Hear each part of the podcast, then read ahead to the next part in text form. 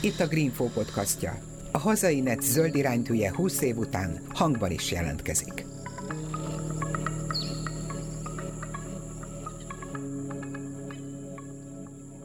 Az idén 50 éves Studio K Színház K elnevezése az állandó változásra és változtatásra utal, a folytonos képzésre, kreativitásra, a közösségben kísérletező, kapcsolatépítő, különleges konfliktusokat kíméletlenül kereső, kíváncsian kutató kritikai műhelyre.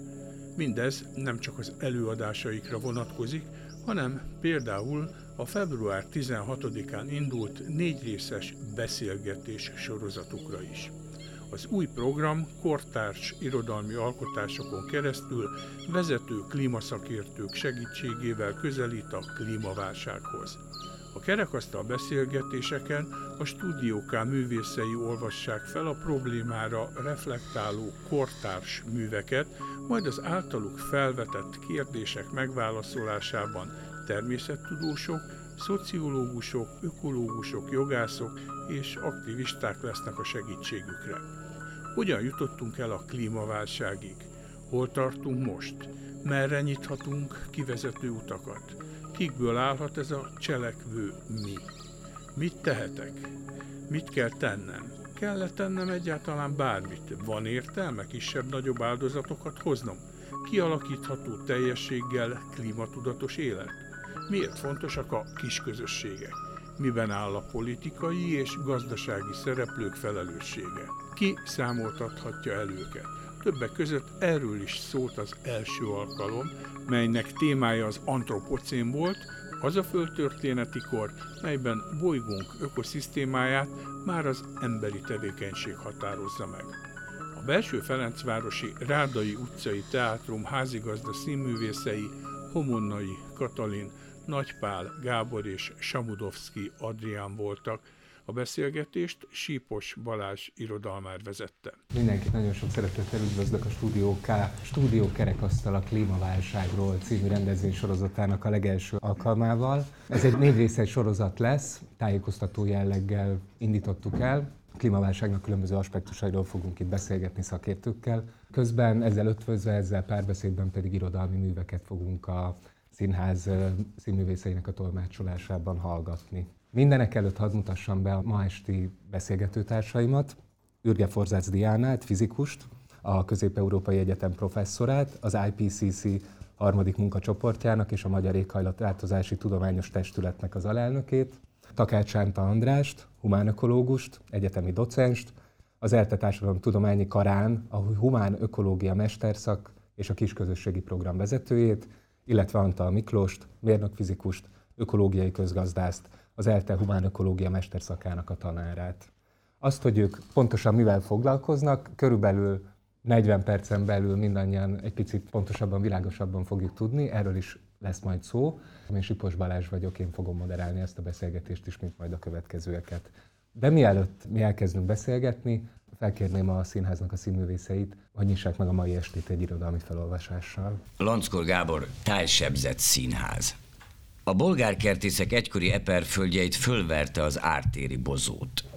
Puhafás, sűrű erdő verte fel a kertészek hajdani eperföldjeit. Mi tisztásokat vágtunk bele, és fölépítettük a kaibáinkat, mintha akaratlanul is egy új országot akarnánk építeni. Egy majdan hatalmas országot, mint az észak-amerikai pionírok egykoron. Új ez az ország itten, és új a szemem, de nem csak a szemem új, az arcom is új kikötöztek egy fához. Kilőtték légpuskával a szememet, és a pofacsontomat eltörték a többi pionírok. Észak-Csepelen megszűnt a magassági korlátozás. Észak-Csepelen végre budapesti felhőkarcolók épülhetnek. Újabb és újabb csupa üvegtornyok. A kitermelt föld helyén, ott, hol élve voltam eltemetve, miután kilőtték a szememet és a pofacsontomat eltörték, most egy felhőkarcoló mélygarázsa tátong. Ha fölállnék és a kezem kinyújtanám, volnék akkora, mint egy kivilágítatlan felhőkarcoló, melyben úgy gyűlt meg az éj, mint elsüllyedt csónakban az iszap. A Csepeli szigetcsúcs, vagyis a Duna és a Ráckevei Dunág által közrefogott térség ma még jelentős részben beépítetlen terület. De jó ütemben haladunk. A Rákóczi hídtól délre első két nagy városszerkezeti egység a Kvassai útig és a Zsilipig bevásárlóközpontként, nemzetközi kereskedelmi centrumként és irodaházak együtteseként működik majd. Túl vagyunk a válságon, és bár a piac még egy jó darabig nem lesz olyan, mint régen, nem várhatunk tovább. A hosszú évek óta jelentkező befektetői szándéknak engedve, itt nő ki a földből Budapest első felhőkarcolós övezete. A Csepel-sziget csúcsának a szabad kikötőig terjedő nyugati része közparká alakul, lehúzódva a Ráckevei Dunaág mentén egészen a bolgárkertész köbölig. A korszerű központi szennyvíztisztító már a korábbi évtizedben elkészült, nincs szaga. Tehát a Duna két ága által közrefogott sík szabad területen közvetlen vízparti kapcsolattal lakó- és irodaházakat építünk. A terület vonzerejét nagyban növeli a kialakított lagúna rendszer. A Laguna Park lakóházai, lakásai egyrészt közvetlenül kapcsolódnak majd a vízparthoz, másrészt valamennyi szolgáltatási és kereskedelmi egységgel föl lesznek szerelve. A Laguna rendszerben kapnak helyet a vízisportok létesítményei. Az evezős pálya, a csónakázótó, az uszoda, a strandfürdő, de evezős klub és egy nagy, komplex sportközpont is szerepel az elfogadott tervek között. Mivel jelentős kiterjedési zöld felületek maradnak a területünkön, egy nagy helyűségű golfpályát is ki fogunk itt alakítani. Bár eh, ami az ütemtervet illeti, ez még a jövő zenéje. Valójában társadalom, természet, egyként káosz édes gyermekei. És bár nem zabálta őket föl, mi mégis úgy jártunk, mintha megtette volna. Amiképpen Szaturnusz is fölfalta a lányait és a fiait, hogy aztán kiokáthassa őket, hogy legyőzhessék, és legvégül mégis ő győzedelmeskedjék mindannyiukon. 2130 kaotikus keresztény évvel. Először arra kérnélek titeket, hogy mondjátok el nekünk, hogy a saját szakmai tudományos pályátokon hogyan fordultatok legelőször a klímaválság felé, mi volt az a tipping point a számotokra, az a fordulópont, ahogyan így a klímadiskurzusban szokás ezt mondani, amikor úgy éreztétek, hogy ezzel kell foglalkoznotok, hiszen egyikőtök sem eredetileg, ha jól tudom, egyikőtök sem eredetileg klímavédelmi szakembernek készült. Köszönöm szépen, hát fizikusként végeztem, és mielőtt egyetemre kerültem, én tudtam, hogy természetvédelemmel szeretnék foglalkozni, csak akkor itt a nagy átkos szocializmus alatt volt, és akkor nem amikor így az édesanyám elvitt beszélgetni mindenféle szakemberekkel, akkor azért úgy éreztem, hogy ezt most itt, itt neked nincs helye, tehát nem igazán lehet csinálni, úgyhogy szépen belefogtam a másik nagy szerelmembe, a csillagászatba, és csillagásznak készültem, egészen amíg kitört 1989, és akkor valahogy írtan úgy éreztem, hogy most el kell jönni a csillagok közül a Földre, és most itt van szükség rám, és itt kell segíteni.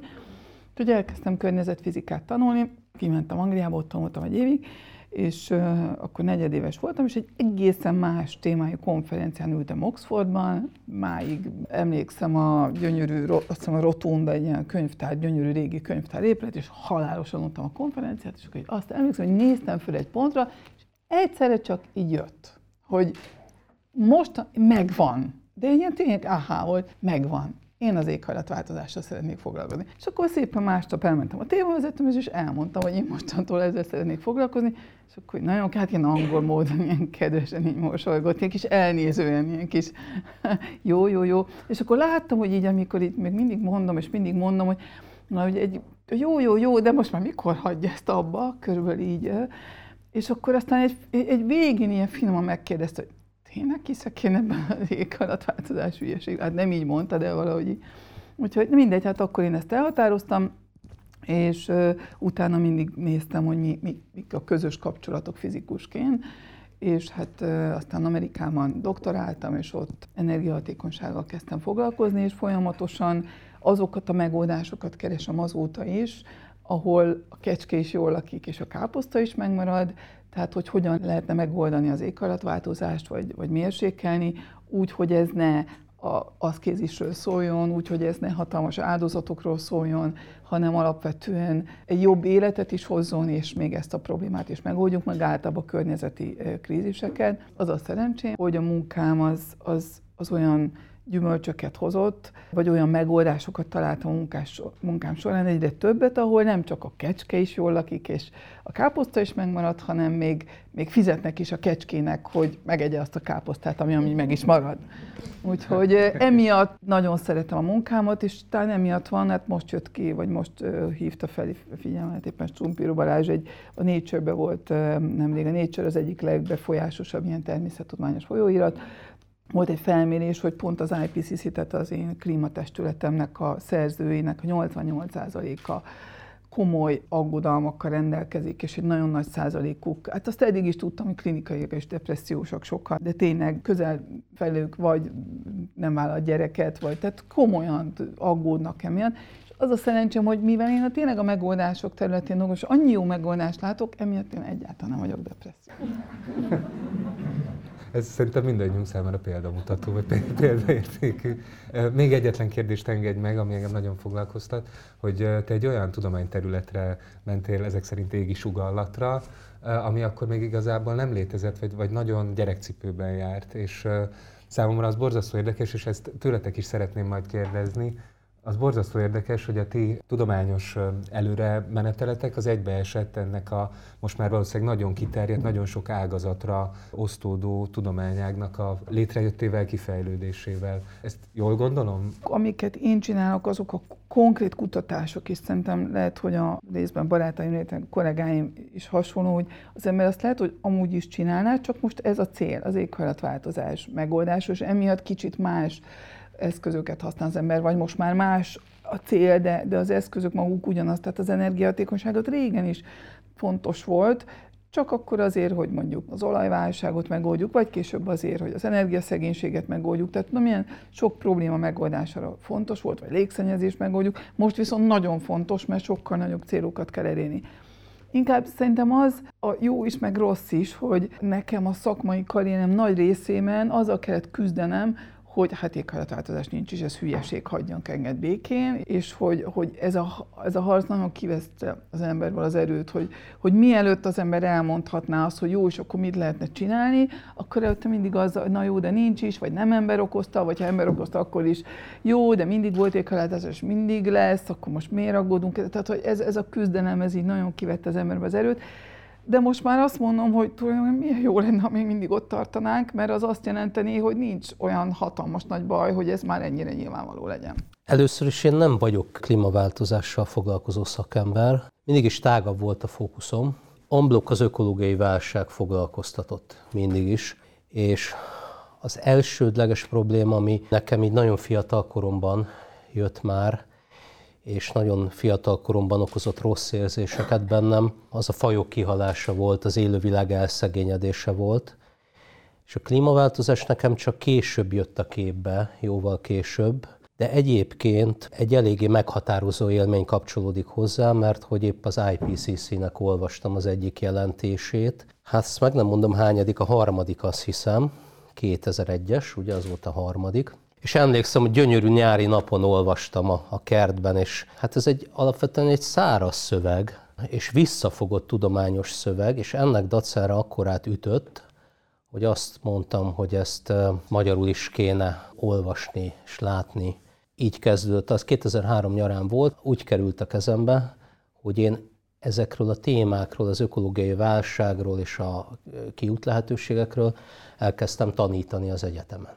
98-ban végeztem, ELTE természettudományi karán ökológusként, és utána rögtön mentem doktoriskolába, és a doktoriskolába kezdetektől fogva ezzel foglalkoztam. Tehát oktattam is, nagyon érdekelt is, nagyon sokat olvastam, és akkor az IPCC jelentés ez volt meghatározó. Na és akkor azt úgy elhatároztam, hogy ez meg lesz magyarul, és két év múlva meg is jelent egy könyv, éghajlatváltozás a világban és Magyarországon, amit jó magam szerkesztettem, hogy ebben volt az első magyar nyelvű IPCC anyag. Tehát nekem a klímaváltozással a kapcsolat itt kezdődött. Igazából engem nagyon-nagyon sok aspektusa érdekelt mindig ennek a kérdésnek. Mondtam, hogy ökológusként végeztem, az a biológus szakon egy, egy szakirány, ökológia, evolúcióbiológia, de hogy ez mindig éreztem, hogy ez nekem szűk, és ez nekem nagyon tetszett, hogy ennek az egész, egész kérdéskörnek rengeteg aspektusa van, rengeteg tudományterület felől meg lehet közelíteni, és egyre inkább elkezdtem a társadalomtudományok felé menni. Nem is mondom azt ma már magamról, hogy biológus vagyok. A humán ökológusnak lenni az egy ilyen jó kis... Van, aki azt mondja, hogy olyan nincs is, hogy humán ökológus, mert hogy nem egy bevett tudományterület, ez egy új tudományterület, ezt az ökológiai válság hozta életre, hívta életre ezt a tudományterületet. De nekem pont ez a csúnya szót fogok mondani, transzdisciplinaritása tetszik, hogy sok klasszikus tudományterületet átível, és társadalom és természettudományokat is, és alapvetően én úgy érzem, hogy nekem ilyen szempontból van egy speciális tudásom, hogy sokféle területről tudok keveset, és persze erre lehet könnyen mondani, hogy akkor az ember semmihez sem ért, mindenhez egy kicsit, vagy sok mindenhez, vagy több mindenhez egy kicsit, de alapvetően azt gondolom, hogy ez egy olyan nézőpont, ami ritka, és aminek emiatt van értéke, mert ritka. Nekem is volt egy ilyen nagy élményem, ez 2008-ban volt, amikor is beugrott a kisközösségi programnak az ötlete, mert én nagyon sokat, tehát hosszú évekig vívódtam azzal a kérdéssel, hogy a 90-es években kezdtem ezzel az egész kérdéskörrel foglalkozni, 90-es évek elején, tehát még gimnazistaként, és hosszú-hosszú évekig vívódtam azzal a kérdéssel, hogy, hogy mit, mit lehet itt tenni, meg, meg mi az, ami, ami tényleg egy kreatív és kifelé mutató és a megoldások felé menő dolog. És akkor nyilván volt előzménye, de nekem is egy ilyen heuréka élmény volt, hogy ültem a konyhaasztalnál, és beugrott, hogy akkor így e- egyszerű dolog egyébként, hogy helyben fogjanak össze az ilyen irányba elkötelezett emberek, alkossanak közösségeket, és akkor így alulról lehet építkezni, és egy újfajta gondolkodásmódot és társadalmat, tehát egy újfajta kultúrát, és akkor így kezdődött a kisközösségi program, ami hát nekem a, a legfőbb szívügyem. Ugye ez egy ilyen kutatás és akcióprogram, tehát van olyan kettőssége. Mi kutatók is vagyunk, jelent meg egy-két cikk is, meg könyv is ennek kapcsán, de alapvetően egy társadalmi változást szeretnénk elősegíteni, és ez a változás pedig az, hogy minél több ilyen helyi ökoközösség létesüljön és működjön itthon. Miklós? A társadalomkutató számára érdekes lehet, hogy valószínű nem véletlen az, hogy mondjuk az én válaszom az, hogy 50% abból, 50% ebből, és kész az én sztorim.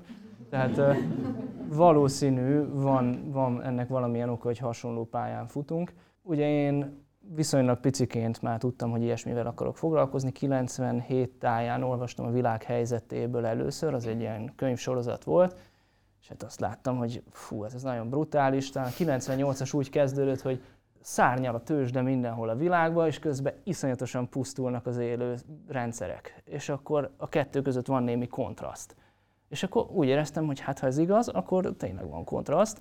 És akkor hát én 98-ban kerültem középiskolába, azt hiszem ez az első élmény az, az 97-es volt, tehát elég nagynak éreztem magamat, hogy akkor mindjárt csináljak valamit, és akkor megkérdeztem anyukámat, hogy mit kell ilyenkor csinálni, és Hát nem tudod rögtön válaszolni.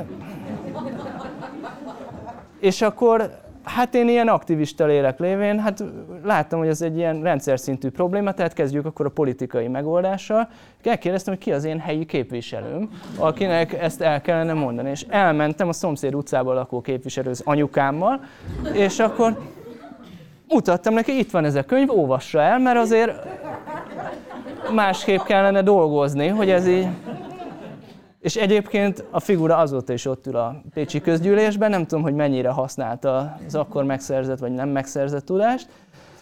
De hát utána jött ugye középiskola, és akkor hát nálam is az volt, hogy hát nem volt annyira egyértelmű, hogy milyen szakra menjek, mert ez a környezetmérnökség jött szóba, de akkor azt mondta a fizika tanárom, ez komolytalan, menjek inkább fizikus szakra, és akkor mentem fizikus szakra, de az igaziból csak egy ilyen kitérő volt, hogy visszatérjek a megmesterséghez, mert ugye Andráshoz hasonlóan én is ezzel mindenről tudunk valamennyit típusú ember lettem, tehát igaziból ebben a csoportban elég nagy ezeknek az embereknek a számaránya, tehát háromból kettő, akik viszonylag sok dologhoz viszonylag keveset értenek, és akkor amikor befejeztem a fizikus szakot, akkor gondolkodtam, hogy na, akkor hogyan tovább, és akkor hát először ugye úgy tovább, hogy keresünk valamilyen zöldebb irányt a fizikán belül, de akkor azt nem annyira találtam. Próbálkoztam már fizikus hallgatóként különböző ilyen technológiai megoldásokkal, intelligens anyagos laborba próbálkoztam, hogy majd olyan ablakot csinálunk, ami nem engedi be a meleget, és akkor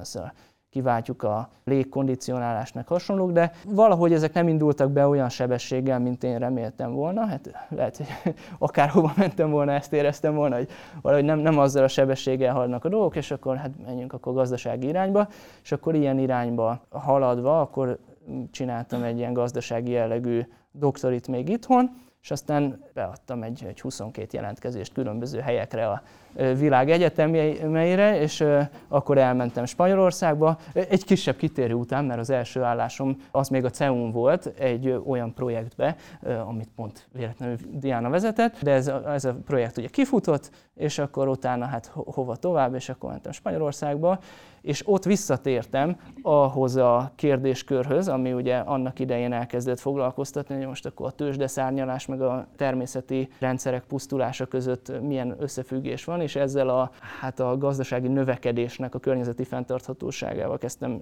foglalkozni alaposabban, és hát ez abszolút az a terület, ami így most fejlődik. Hát ugye ez 2012-ben volt, amikor oda kikerültem. Azelőttán két évvel volt az, ezeknek az alakoknak az első ilyen nagyobb találkozója, és hát lát, látom, hogy hogyan mind fejlődik ez a, ez a terület azóta is, és bizonyos szempontból érdekes, más szempontból rendkívül frusztráló, mert ugye az ember azt érzi, hogy sokkal gyorsabban kéne ennek a területnek nőni, sokkal több hangot és sokkal több irányból kellene ahhoz hallanunk, hogy a sebessége a változásnak az olyan legyen, mint amit itt megkövetel a természeti rendszerek hanyatlásának a sebessége.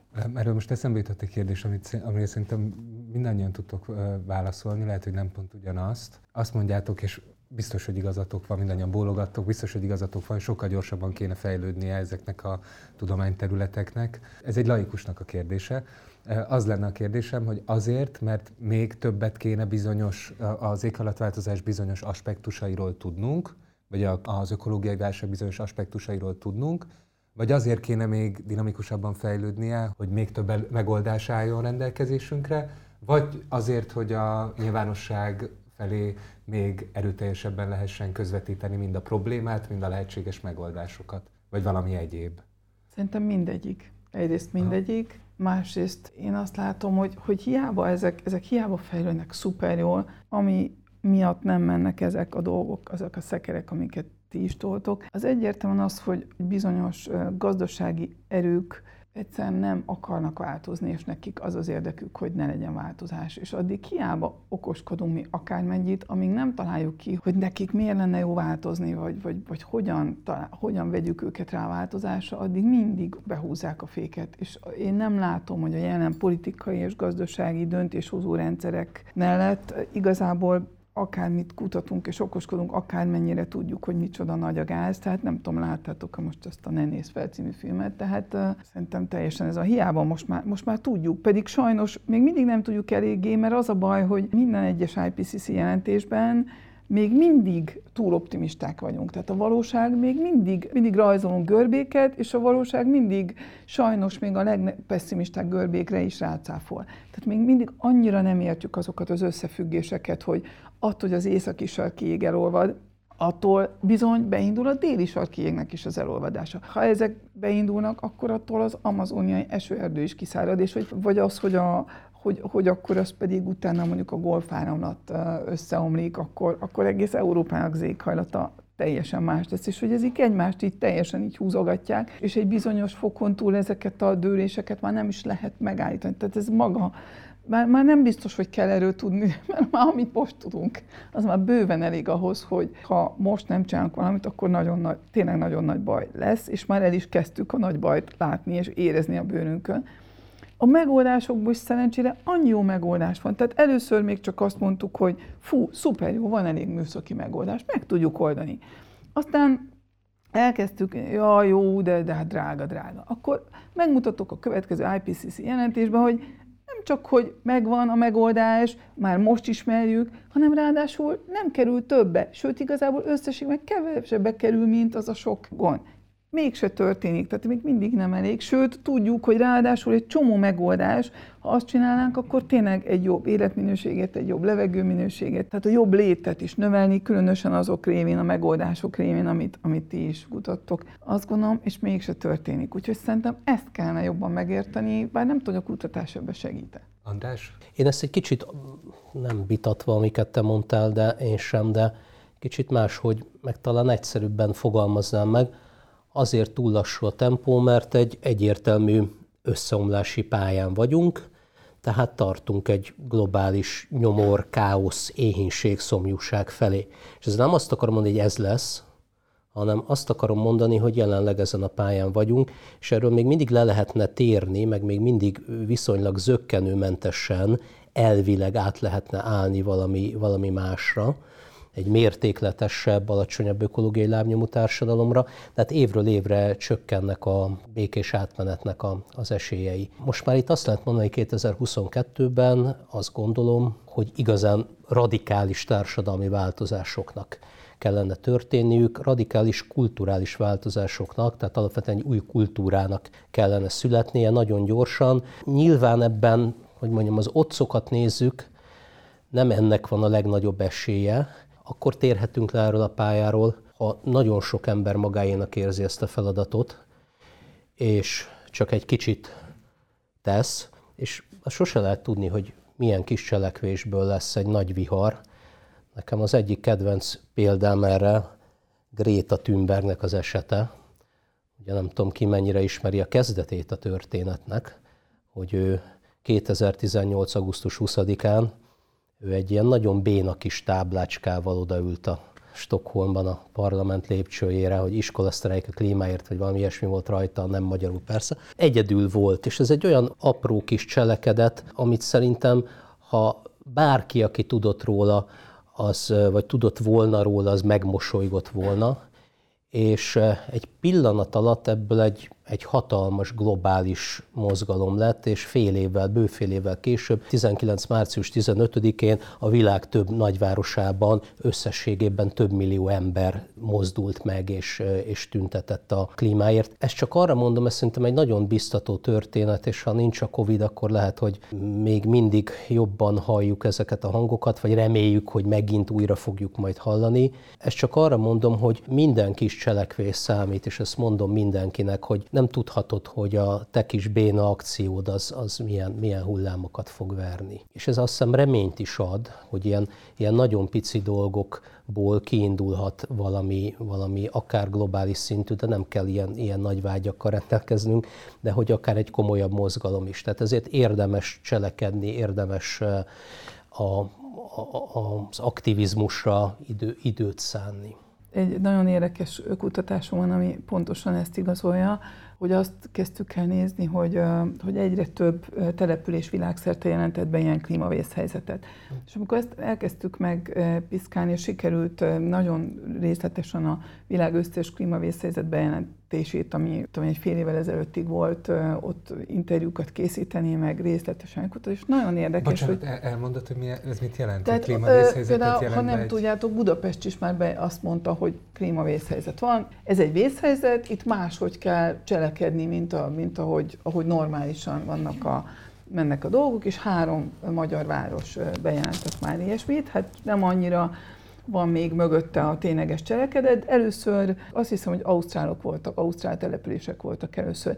Tehát amikor egy kis település azt mondja, hogy figyeljetek, itt nagyon nagy baj van, és ez, ez egy olyan vészhelyzet, mint amikor árvíz van, vagy mint amikor, vagy amikor tűzvész volt, itt ak- akkor, akkor itt mobilizálni kell mindent, ami, amit csak lehet, és ezt meg kell oldani. Először is kiderült, hogy, hogy akik elkezdték ezt bejelenteni, általában azért jelentették be, mert elkezdtek sztrájkolni a, vagy fiatalok, vagy az emberek, plusz az IPCC jelentésein egy kicsit mindenkit, a másfél fokos jelentés különösen, mert azután indult el ez a hullám, mindenkit megmozgattak. És először csak egy-kettő, aztán egy kicsit több, és aztán azt láttuk, hogy ez ugyanilyen ilyen, ilyen dominó elvszerűen, ilyen, ilyen hullámszerűen végment, és amikor amikor egy ország eljutott oda, hogy a településének már egy viszonylag úgy jelentős része klímavészhelyzetet jelentett, akkor a kormányok is megijedtek, és vagy akkor már elkezdtek vagy nemzeti szinten is komoly klímavállalásokat tenni, vagy klímasemlegességet vállalni, vagy tehát a komolyabb nemzeti vállalások így általában azután következtek, hogy picik elkezdtek lenni mozgolódni, és összességben nagyon szépen kimutatható, hogy ahogy ez így végig ment, de mit tudom én, Dél-Koreától kezdve Japánon keresztül Ausztrálián, hát Ausztrália sajnos az ausztrák kormány az kicsit még mindig nincs teljesen meggyőzve, de Anglián keresztül. Szóval, szóval ez, ez kutatások is igazolják, hogy igen, alulról indul, de akkor ez megy tovább. Többféle választ is tudnék most ezekre mondani. Az egyik így elő lehet venni a cinikus hozzáállást, hogy Hát jó, aztán most akkor mi lesz ezekből? Tehát, hogy ezek ilyen nagyon könnyen bejelenthető, és utána nagyon nehezen megvalósítható dolgok, amik hát a globális görbéket még semmilyen irányba nem tudták megváltoztatni, vagy lehet azt mondani, hogy majd a Gréta is most már kezd kiöregedni a saját sztoriából, és ezért innentől kezdve ez a mozgalom is el tud gyengülni, mert ugye nyilván arról van szó, hogy itt van egy emberi sztori, hogy a kisgyerek megmondja a nagy felnőtteknek, hogy mit kell csinálni, és hú, de érdekes, és ott van az az aspektus is, hogyha itt ült volna a magyar parlament előtt, akkor valószínű megfázott volna egy idő után. Tehát, hogy mert egy idő után hazamennek, ezt már tudjuk korábbi miniszterelnököktől is, és ebben a sztoriban ez valahogy egy ilyen, egy ilyen drámai dolog, hogy történnek ezek a nagy, nagy események a kommunikáció terén, de még mindig nem látjuk azt az átütő változást, ami, ami mondjuk így a technológiák átalakulása, a normarendszerek átalakulása, a gazdasági ösztönző rendszerek átalakulása terén kellene, hogy végbe menjen. Ugyanakkor nem lehetünk teljesen pessimisták, mert azért amiket mondtok, azokban van egy csomó igazság, mert korábban még ennyi se volt. Tehát ugye egy globális mozgalmat felépíteni az iszonyatosan nehéz. Tehát, hogy azért itt olyan rendszerekkel küzdünk, amiknek óriási inerciája van. És ugye azért, hogyha egy ilyen perspektívából nézzük a dolgot, akkor azért, amik eddig történtek, azok szükséges előfeltételei annak, hogy történjenek azok a dolgok, amiket az előző mondatban hiányoltam. Tehát, hogy azért nem lehetünk ebből a szempontból elégedetlenek a, a saját cselekedeteinknek a hatásaival, csak azt kell mondani, hogy hát itt rengeteg dolog hiányzik még ahhoz, hogy az igazi nagy átütés bekövetkezzen, és ugye ezek iszonyatos komplex rendszerek, tehát ezzel teljesen egyetértek, és igaziból ez visszacsatol ahhoz, amit eredetileg kérdeztél, hogy, mit kellene jobban megérteni. És hát ugye itt szerintem nagyjából az a válasz, hogy van egy nagyon bonyolult fizikai rendszer, ami mondjuk a bolygónak a működése, amit valamilyen szinten értünk, de azért nem teljesen, tehát hogy azért ott vannak azok a visszacsatolások, amiket nem teljesen értünk. Azzal valamelyest vitatkoznék, hogy a, mindig a legrosszabb szenáriók valósulnak meg, azért azt gondolom, hogy talán azért ennyire ebből a szempontból nem drámai a helyzet, de ettől még rettenetesen drámai, tehát hogy az alap, tehát nincs közöttünk alapvető vita azzal kapcsolatban, hogy mennyire súlyos a probléma. De ugye, amit András mondott utána, hogy haladunk a tömeges katasztrófa felé, ezt annyiban cizellálnám, hogy két részre bontanám. Az emberi világ és a nem emberi világ részére szétbontanám a dolgokat. És azt mondanám, hogy a nem emberi világ ebbe a pillanatban is iszonyatos katasztrófán megy keresztül. Tehát ez most zajlik, és ez nem a jövő, ez az elmúlt néhány évtized is, és a következő néhány év is, hogyha ebbe az irányba haladunk tovább, egy, egyértelműen ezt fogja hozni. Rengeteg élőlény pusztul el, rengeteg szenvedés van ebben a világban, ami nem emberi szenvedés, de hogyha a szemébe nézünk azoknak az élőlényeknek, attól azt még látjuk, hogy ez a rettenetes szenvedés. És hogyha mi, nekünk magunknak kellene okozni azt a szenvedést, akkor nem volnánk képesek ezt megtenni, de áttételesen megtesszük. A másik oldal viszont, hogy az emberi szenvedés ebből mikor fog kialakulni, vagy ki fog-e alakulni, ezzel kapcsolatban én nem mernék messze menő dolgokat mondani, azért mert az emberiség próbálja elzárni magát a hatásoknak a nagyon jelentős részétől, tehát folyamatosan nyomja rá a negatív hatásokat ugye a többi fajokra, illetve nyilván az emberiség gazdagabb része, erősebb része próbálja rányomni a szegényebb, gyengébb részére ezeket a hatásokat, és sok esetben sikerrel teszi ezt. De hogyha az emberiséget nézzük úgy unblock, hogy milyen irányba haladunk, akkor vannak pozitív irányú változások is, tehát a száz évvel ezelőtti világgal összehasonlítva egy csomó dolog sokkal jobb lett, tehát sokkal kisebb. A csecsemő halandóság, az egészségügyi rendszerek sokkal jobbak, tehát van egy csomó olyan dolog, ami haladás és az emberi jólétet növeli, ugyanakkor van egy kvalitatív változás, amit iszonyú nehéz megfogni, ami az életünknek az átalakulása az, hogy mondjuk mik járnak folyamatosan a fejünkbe, hogy mennyire vannak kontrollálva azok a dolgok, mondjuk, amik a fejünkbe járnak, milyen ingerek, impulzusok érnek el minket, és ebből következően hogy érezzük magunkat. Ugye ezek iszonyú nehezen mérhető dolgok, de átalakulások egyértelműen vannak ezen a területen is. És ehhez hozzájárul az, hogy fölépítik-e körülöttünk a felhőkarcolókat a Csepel-szigetnek az északi részén, mert az a fizikai környezet, ami körülvesz minket, az nyilvánvalóan befolyásolni fogja azt a világot, ami bennünk képződik le ebből. És akkor ebből következően, hogy jutunk-e, megyünk-e abba az irányba, hogy egy emberi katasztrófa is ki fog alakulni viszonylag rövid időn belül. Erre vonatkozóan szerintem nagyon nehéz becsléseket, vagy nagyon nehéz előrejelzéseket mondani. Inkább azt mondanám, és ebből a szempontból értenék egyet az, amit az András mondta, hogy van egy nagyon nagy rizikója ennek, és hogy ez a rizikó növekszik folyamatosan, ezzel teljesen egyetértek, és nyilván ezeknek a hátterében meg azok a rizikók vannak, amiket a Diana mondott, és azoknak a fizikai jelenségeknek mondjuk a népvándorlásokat kiváltó hatása, mondjuk az élelmezés biztonságot érintő hatása és a többi. Én valóban a mi magyarországi nézőpontunkból mondtam azt, hogy a nyomor, káosz, éhénység, szomjúság felé tartunk, letérhetünk róla. De bocsánat, hát az ökológiai válság már ma is rengeteg szenvedést okoz, csak hát nem itt, ugye? Igen, tehát a periférián rengeteg emberi szenvedést okoz. Tehát egy csomó, az éhezésnek egy jelentős része nem, hogy vízszűkösség, hát vízháborúk sok helyen. A csendes óceáni szigetországok, amelyeket elönt az emelkedő világóceán, stb. stb. Tehát ezek nyilván tőlünk távol a végeken történnek, de alapvetően, és rengeteg ilyen példát lehet mondani, tehát a periférián ez már az emberi szenvedés is abszolút kézzel fogható. Nyilván mi, mi a, itt a félperiférián vagy a centrumban jobban meg tudjuk magunkat ettől védeni, technológiai és egyéb okokból is, nyilván hatalmi okokból is. Igen, csak hogy ugye van ezzel párhuzamosan egy javulás is a periférián is, tehát a perifériának is vannak olyan részei, ahol az oktatás színvonala, az oktatáshoz való hozzájutás, a család tervezéshez való hozzájutás, az alapvető egészségügyi ellátásokhoz való hozzájutás javul. Tehát, hogy van egy ilyen része is ennek az egész dolognak, és ezért ugye az egymással párhuzamosan zajló pozitív meg negatív dolgoknak a mérlegét megvonni, az nem annyira könnyű. Borzasztó heterogén a periféria is, ugye? Tehát vannak az úgynevezett BRICS országok, Brazília, Oroszország, India, Kína, stb. Ugye ez nagyjából egy tucat országot jelent. Náluk inkább igaz ez. Mi egy kalap alá veszük, hogy periféria, de ez jelent legalább száz országot, de inkább többet. Úgyhogy borzasztóan színes a helyzet ezen a területen is.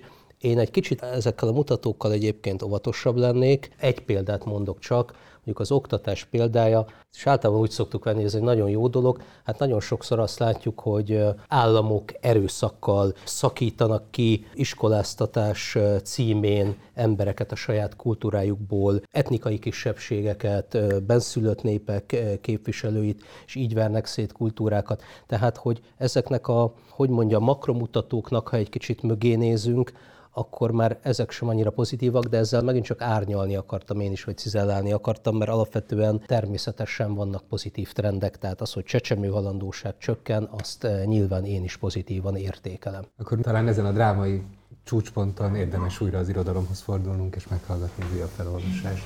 Mezei Gábor, Belső tó.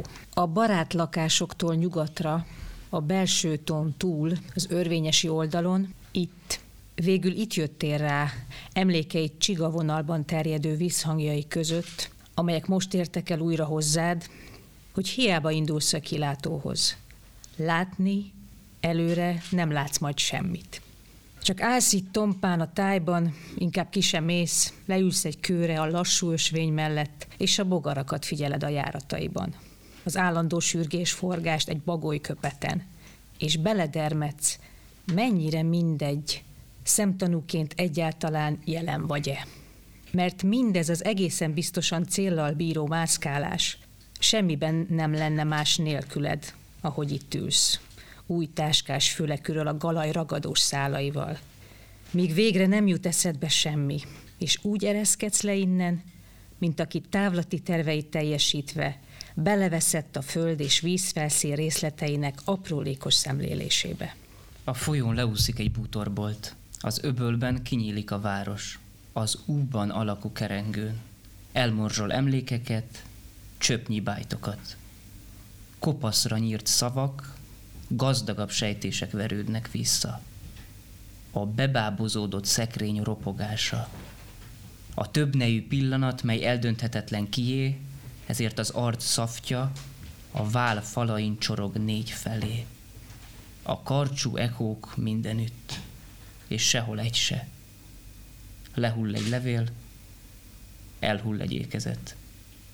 A kulcsjukban felgyűlik az idő. Megborzong az origami hattyú szárnya.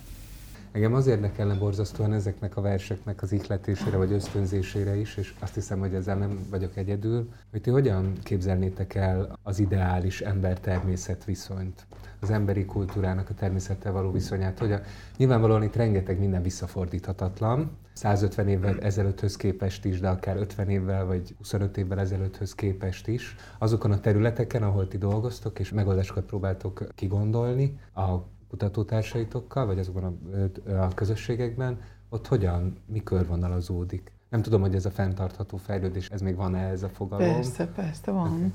Hiszen vannak fenntartható fejlődési célok is most már konkrétan megfogalmazva, és nagyon konkrétan próbáljuk ezt világszerte betartatni.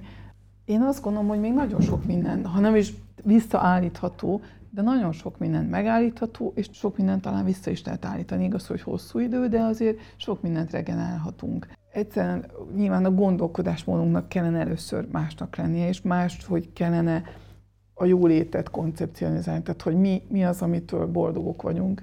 Vagyis nem, azt tudjuk, az összes kutatás tudja, hogy mi az, amitől boldogok vagyunk, csak az a baj, hogy a mai gazdasági érdekek nagyon ránk kényszerítenek egy olyan víziót, hogy mi csak akkor vagyunk boldogok, hogyha még több olyan cuccot megvásárolunk, amit amúgy soha nem akartunk megvásárolni, de gyorsan elrontatnak velünk, hogy minél gyorsabban kell még újat vásárolni, vagy ha úgy akarjuk megvenni, akkor iszonyatos mennyiségű ilyen marketing pénzt tolnak bele, és mindenféle nagy, legnagyobb pszichológiai kutatásokkal pontosan megnézik, hogy hogyan húzalozzák át az agyunkat, hogy mindenáron azt az utcot akarjuk megvenni, vagy mindenáron az ő apjukat akarjuk még a fenéknél is mélyebbig használni reggeltől késő estig, vagy éjszaka is. Tehát ha nem lennének ilyen gazdasági érdekek, akkor azt gondolom, hogy mindenki belátná, hogy sokkal boldogabb, ha jó, miután megvan egy bizonyos szinten az az oktatás és az az egészség, amiről mind a ketten beszéltetek, tehát nincs csörgőhatandóság, van rendes oktatás, de ha mondjuk több időnk van arra, hogy a gyerekünkkel játszunk, ha több időnk van arra, hogy a párunkkal foglalkozunk, és a házastársunk vagy a kapcsolatunkat építsük, ha, hogy a szüleinkkel beszélgessünk, ha csinálj, hogy több időnk van arra, hogy csináljuk azokat, amiket szeretünk, és nem rohanunk egy ilyen mókus kerékben, hogy, hogy amiatt, hogy rohannunk kell, ezért muszáj egy nagyon drága autó, az viszont még több több pénz, ahhoz még több pénz kell, akkor még többet kell keresni. Tehát, hogy ezek a mókus kerekekből kiszállnánk, akkor szerintem nagyon sok minden megoldódhatna, mert alapvetően mindenki jobban, tehát nem hiszem, tehát nincs az a reklám, ami azt reklámoz, hogy a tömött városban, minden szép zöld, minden autóreklám arról szól, hogy csodálatos zöld izén megy az autók, és az autók, de 99,9%-a bedug, ül a dugóban. Tehát mindenkinek azért az a víziója, hogy egyedül legyen egy csodálatos nagy zöld területen, csak mégse ezt csináljuk. Tehát én azt gondolom, hogy igenis lehetne, ki kellene váltani egy csomó olyan anyagot, például a műanyagot nagyjából jó lenne elfelejteni, nem fogjuk tudni teljesen, és nem is kellene teljesen elfelejteni, de térjünk vissza a természetes anyagokhoz, hogy a lábnyomunk ne legyen. Szóval fantasztikus volt, nekem nagyon nagy élmény volt Etiópiában járni, mert valahol szegényebbek, mint mi. De ugyanakkor például azok a családok, akiknél én voltam, volt egy szép rendes földjük, volt rendes házuk, volt egy csomó jószáguk, alapvetően bizonyos szinten jól éltek, az mondjuk elég probléma volt, hogy mivel nincsen energiájuk, meg nincs ivóvíz, ezért a gyerekek azért nem járnak iskolába, mert délelőtt először is vizet cipelnek haza, aztán pedig tűzifát kell. Ha ezt megoldanánk, ezt a két dolgot, alapvetően tökülnének, hiszen semmi lábnyoma nem maradna utánuk, vagy semmi nem maradna utánuk, mert minden természetes volt, de van, mit tudom én, mindegyiknek volt saját kis méhkasa, és akkor abból volt méze, és akkor tényleg ott voltak az állatok, volt növények, tehát volt eléget enni, itt most már semmit nem tudok, mert minden tele van olyan mértékben műanyag szennyezéssel és, és műanyag szeméttel, hogy meg bármit csinálunk, most már egy ruha, ami rajtunk van, már az is, hogyha tudom, hogyha ezt leveszem, akkor mit tudom én, 50, 50, lehet, hogy 500 év múlva is ugyanúgy ott lesz ez a, ez a szörnyű, és ontva magából a nanoműanyagokat tele a, a, a természetbe. Tehát valahol vissza kéne térnünk tényleg egy, egy, egy nagyobb harmóniára, és nagyobb tisztelet, nagyobb alázatra. Azt gondoljuk, hogy azért, mert civilizáció van, attól mi vagyunk az úr, mert mi okosabbak vagyunk, mi, le, tudjuk uralni ezt a földet, és mikor vesszük észre, hogy nem. Tehát így, így még mindig ő az úr, és most lehet, hogy ideig óráig azt gondoljuk, mármint, hogy a természet az úr, ideig óráig azt gondoljuk, hogy mi ügyesebbek lettünk, de hát, de hát igazából nagyon kicsik vagyunk. Nem megkerülni akarom a kérdésedet, de már a kérdésben szereplő fogalmakkal baj van, ugye?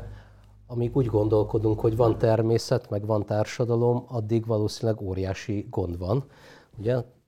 Valahogy úgy kéne felfogni, hogy van a nagy egész, nevezhetjük természetnek, és azon belül vagyunk, mi vannak részei vagyunk, integráns részei.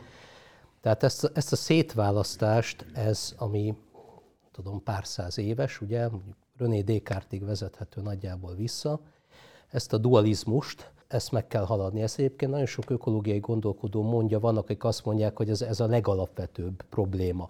Az ökológiai válság szellemi, gondolati háttérokai között ez, ez a legnagyobb, vagy az egyik legnagyobb. Nem akarom megkerülni, csak mondom, hogy ez, ez már eleve egy ilyen problémás, a kérdés fogalma is problémás, hogy az úgynevezett vadon, a teljesen érintetlen emberi hatásoktól teljesen mentes természet, az nem létezik. Tehát ezt, ezzel az illúzióval le kell számolnunk. Ugye hát ma a Marianárok mélyén is találtak műanyag hulladékot, vagy egészen extrém példák vannak.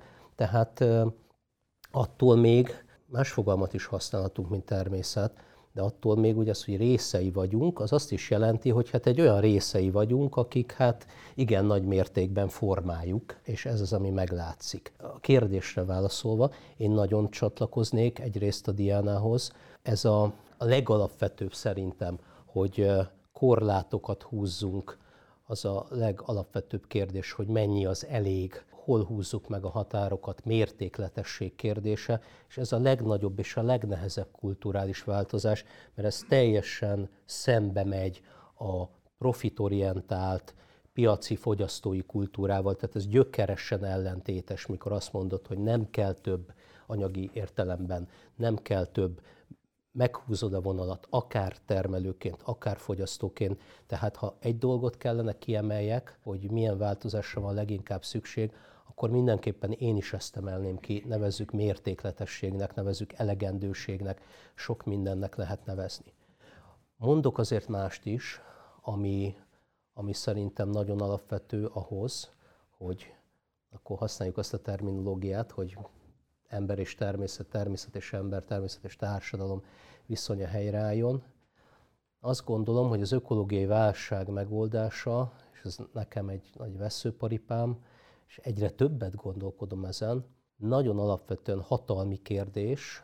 Egyébként erre megint csak Diana is utalt az, még kicsit korábban, ugye, hogy a gazdasági elit ragaszkodik a státuszkóhoz, nem akar változást.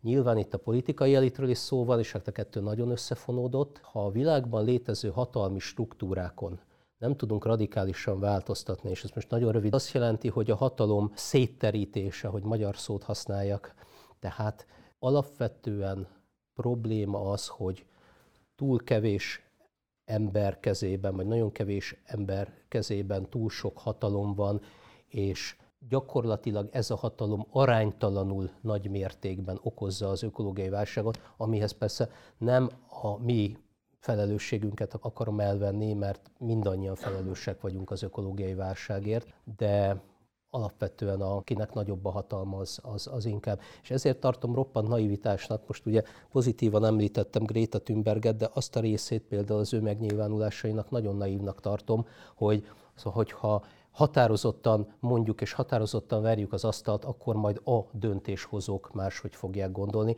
Itt azt kell észrevenni, hogy a hatalmi struktúrákkal van a gond, tehát egy rendszer szintű probléma van, nem azzal van a probléma, hogy csúnya rossz nénik bácsik vannak döntéshozói pozícióban. Egyébként persze olyanok vannak, de hogy nem mindenki, de nyilván ők szelektálódnak ki. Ennek megvan egy nagyon komoly pszichológiai oldala is, ugye, hogy miért ilyen emberek szelektálódnak ki a hatalmi pozíciókba, de alapvetően ez egy roppant naivitás, mikor azt gondoljuk, hogy akár a jelenlegi nagyon koncentrált hatalommal rendelkező politikai struktúrában, ugyanígy a gazdasági struktúrákban, ha a megfelelő embereket rakjuk oda, a kedves aranyos zöld néniket, bácsikat rakjuk oda, akkor majd, majd minden megváltozik. Azt kell ebből megérteni, hogy itt a struktúrákkal van a gond, és alapvetően leginkább sokkal bonyolultabb ennél, de leginkább a hatalmi koncentrációval. És ez egy óriási feladat. Szerintem nagyon jó példa arra a Biden elnökség, hogy előtte minden fűtfát, virágot megígért, hogy mindent a klímát megoldja föl, szabadít az és természetvédelmi kárt, amit, amit az el, a Trump adminisztráció az azt mind visszacsinálja, ott van, és hát nem, csak nyitja meg újra a természetvédelmi vezeteket újra az olajfeltárásnak, és így tovább. Tehát ebből kijelentette, hogy nem lesz karbonadó, és így tovább, tehát annélkül pedig nem nagyon lehet megoldani az éghajlatváltozást. Tehát ebben teljesen igazad van, hogy, hogy sajnos, ha, ha hiába indul neki valaki nagyon jó intenciókkal, ha oda jut, akkor azért észreveszi, hogy nem olyan könnyű megcsinálni azokat a dolgokat.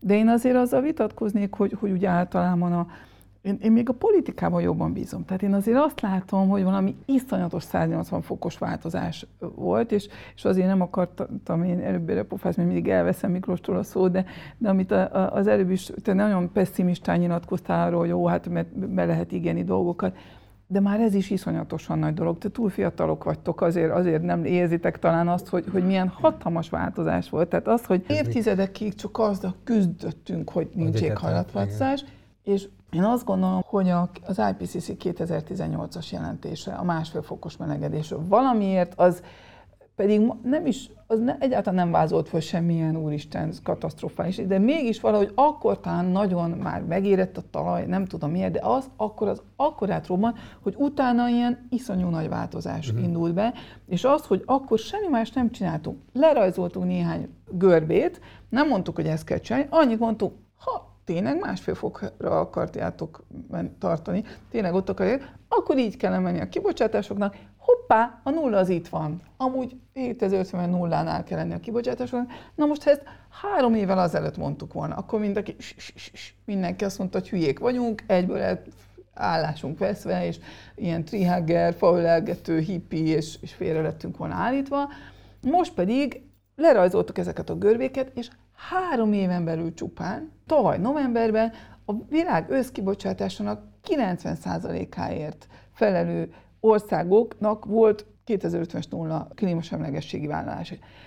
Lehet erre azt mondani, hogy van egy nagyon jó ilyen, egy, egy marha jó cika, vagy egy vicc, viccika az ausztrálok egyből, hogy igen, itt egy, egy pasas így ül, egy jó öreg pasas így áll egy, egy sörrel, és azt mondja, igen, 2050-re kivezettem az alkoholfogyasztásomat, hát már nem is fog nyilván akkor élni meg, és egészen 2049-ig ugyanúgy fog inni, és majd 2050-re leteszi, vagy valami ilyesmi. Nem is volt, tehát lehet, lehet így venni ezeket, hogy bármit lehet ígérgetni, úgy úgyse leszünk ott, meg úgyis örültség. De azért a kutatásaink azt mutatják, hogy az a legtöbb országnak 2050-es városa van, 2030-as is. Ha 2030-as már elég közel van ahhoz, hogy ezt már holnap számon kérheted, hogy oké, mit csinálsz eh, ezzel kapcsolatban, és azt látjuk, hogy hozzátettek azért sok erőforrást. Tehát még a politikai akarat megvan, én azt gondolom nagyon sok helyen, és Magyarországon is nézzük meg, hogy 180 fokot fordult legalább az, hogy pár éve még klímahiszti volt, most már van egy klímatörvényünk, ami az egyik első volt Európában. Jó, persze sok kritika érheti, de mégis, ez egy hatalmas retorikai változás, és ha túl sokat mondod, előbb-utóbb csinálni is kell valamit. De én azt látom, hogy, hogy a legtöbb ország, ha van egy jó politikai akarat, akkor a gazdasági érdekek úgy kezdik vissza megfogni azok a kormányok. Hiába van egy nagyon progresszív német kormány, ott van az autóipar, aki folyamatosan azt mondja, hogy, hogy a jó, de nem, ami nekünk menni kell előre. Tehát én, én inkább ebben látom a problémát. De hát ezt lehet szétválasztani, ugye pont ezt mondom. Tehát én ezt nem vitatom, hogy itt a kommunikációs térben hatalmas változások történtek. Én ezt nem vitatom, de ez tényleg csak a retorika szintje, ez a szavak szintje. Nem, azért nagyon-nagyon sok törvényük, hát Európában hát, hány törvényük van. Hát a, törvény az ugyanúgy a szavak szintje. Nem igaz, hát a, mennyivel lecsökkentek a kibocsátások Európában? A COVID, COVID miatt. Most nem. Hát Angliában mondjuk 30%-kal lecsökkentek a kibocsátások néhány évtized alatt, az energiafogyasztás is úgy, hogy közben a GDP felével nőtt. Tehát azért nagyon-nagyon sok mindent tett Európa. Nyilván a hat, energiahatékonyság növekedése az megvolt, oké, okay, de hogy ugye annak is megvannak a maga határai, tehát pusztán ezekkel a technológiai hatékonysági megoldásokkal ezekkel nem Jó, hát fogod. Ez más, ezek más. témák. Erről is beszéltünk, csak ez Nem, nem, de kérdés. hogy igen, mert hogy ezeknek, a, amennyit, amennyit elértünk, az ezeknek köszönhető alapvetően. Tehát, hogy a gazdasági növekedés dacára. Tessék? És azt mondta, hogy van ennek egy plafonja a technológiával elérhető? Hát hogy ne lenne, hát hogy ne lenne, hát ez egy komoly, komoly plafonja van. Jó, csak azt mondtad az előbb, hogy itt nem is történt semmi, meg azt mondom, hogy igenis hát, nagyon sok történt. Persze, nyilván. teljesen egyetértek, hogy ez nem lesz elég, de azért azt nem lehet volna, hogy nem történt semmi. Nyilván a sarkítása azt mondom, hogy nem történt semmi. Ezt én úgy értettem, hogy a szükséges nagy ökológiai fordulat az nem történt meg. Tehát Persze, hát egy kicsit a hajó irányán nagyon picit változtattunk, jön a jéghegy, stb. Tehát ilyeneket lehet mondani, de,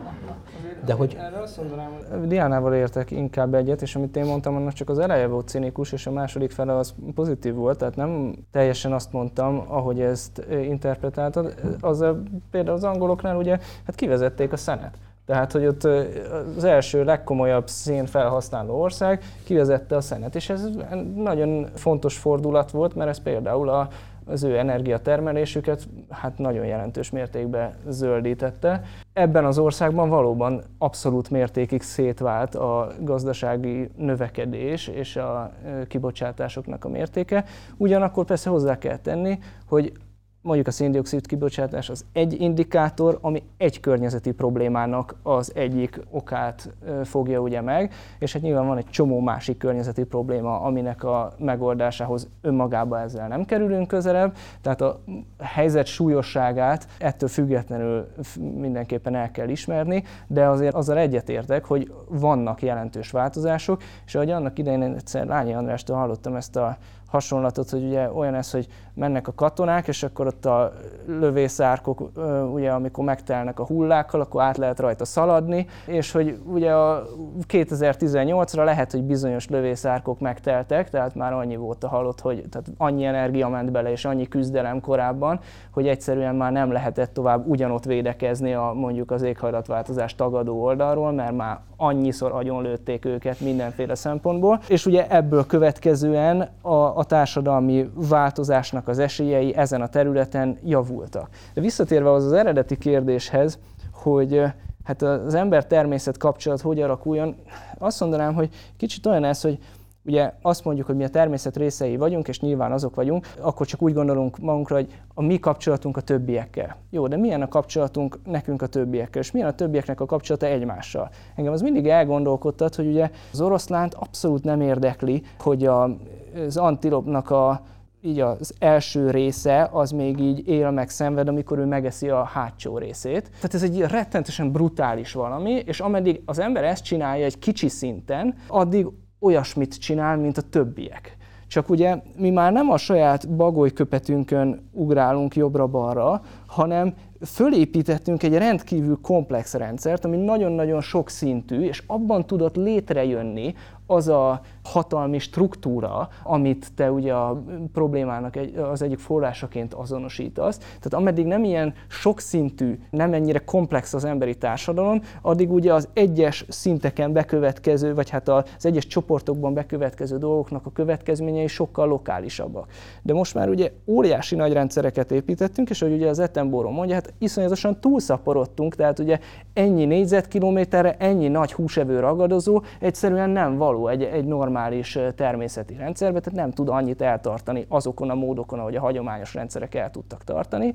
És ugye ezekre a helyzetekre valamilyen válaszokat keres az emberiség, és akkor olyan válaszokat keres, amik az adott gazdasági politikai rendszerrel kompatibilisek, amit viszont pont azok az elvek vezérelnek, amiket itt ugye mindjárt valamilyen módon kritizálunk és próbálunk újra gondolni, hogy hogy lehetne mondjuk ezt a profit elvet bizonyos határok közé szorítani, hogy hogy lehetne elfogadhatatlanná tenni azt, hogy a világ leggazdagabb embereinek akkora hatalom van a kezében, amekkora, és akkor egy nagyon szép illusztrációkat lehet találni az interneten, ami megmutatja, hogy mondjuk az én vagyonom, meg a Jeff Bezos vagyona között milyen arányok vannak, és nagyon durva. Tehát, hogy a,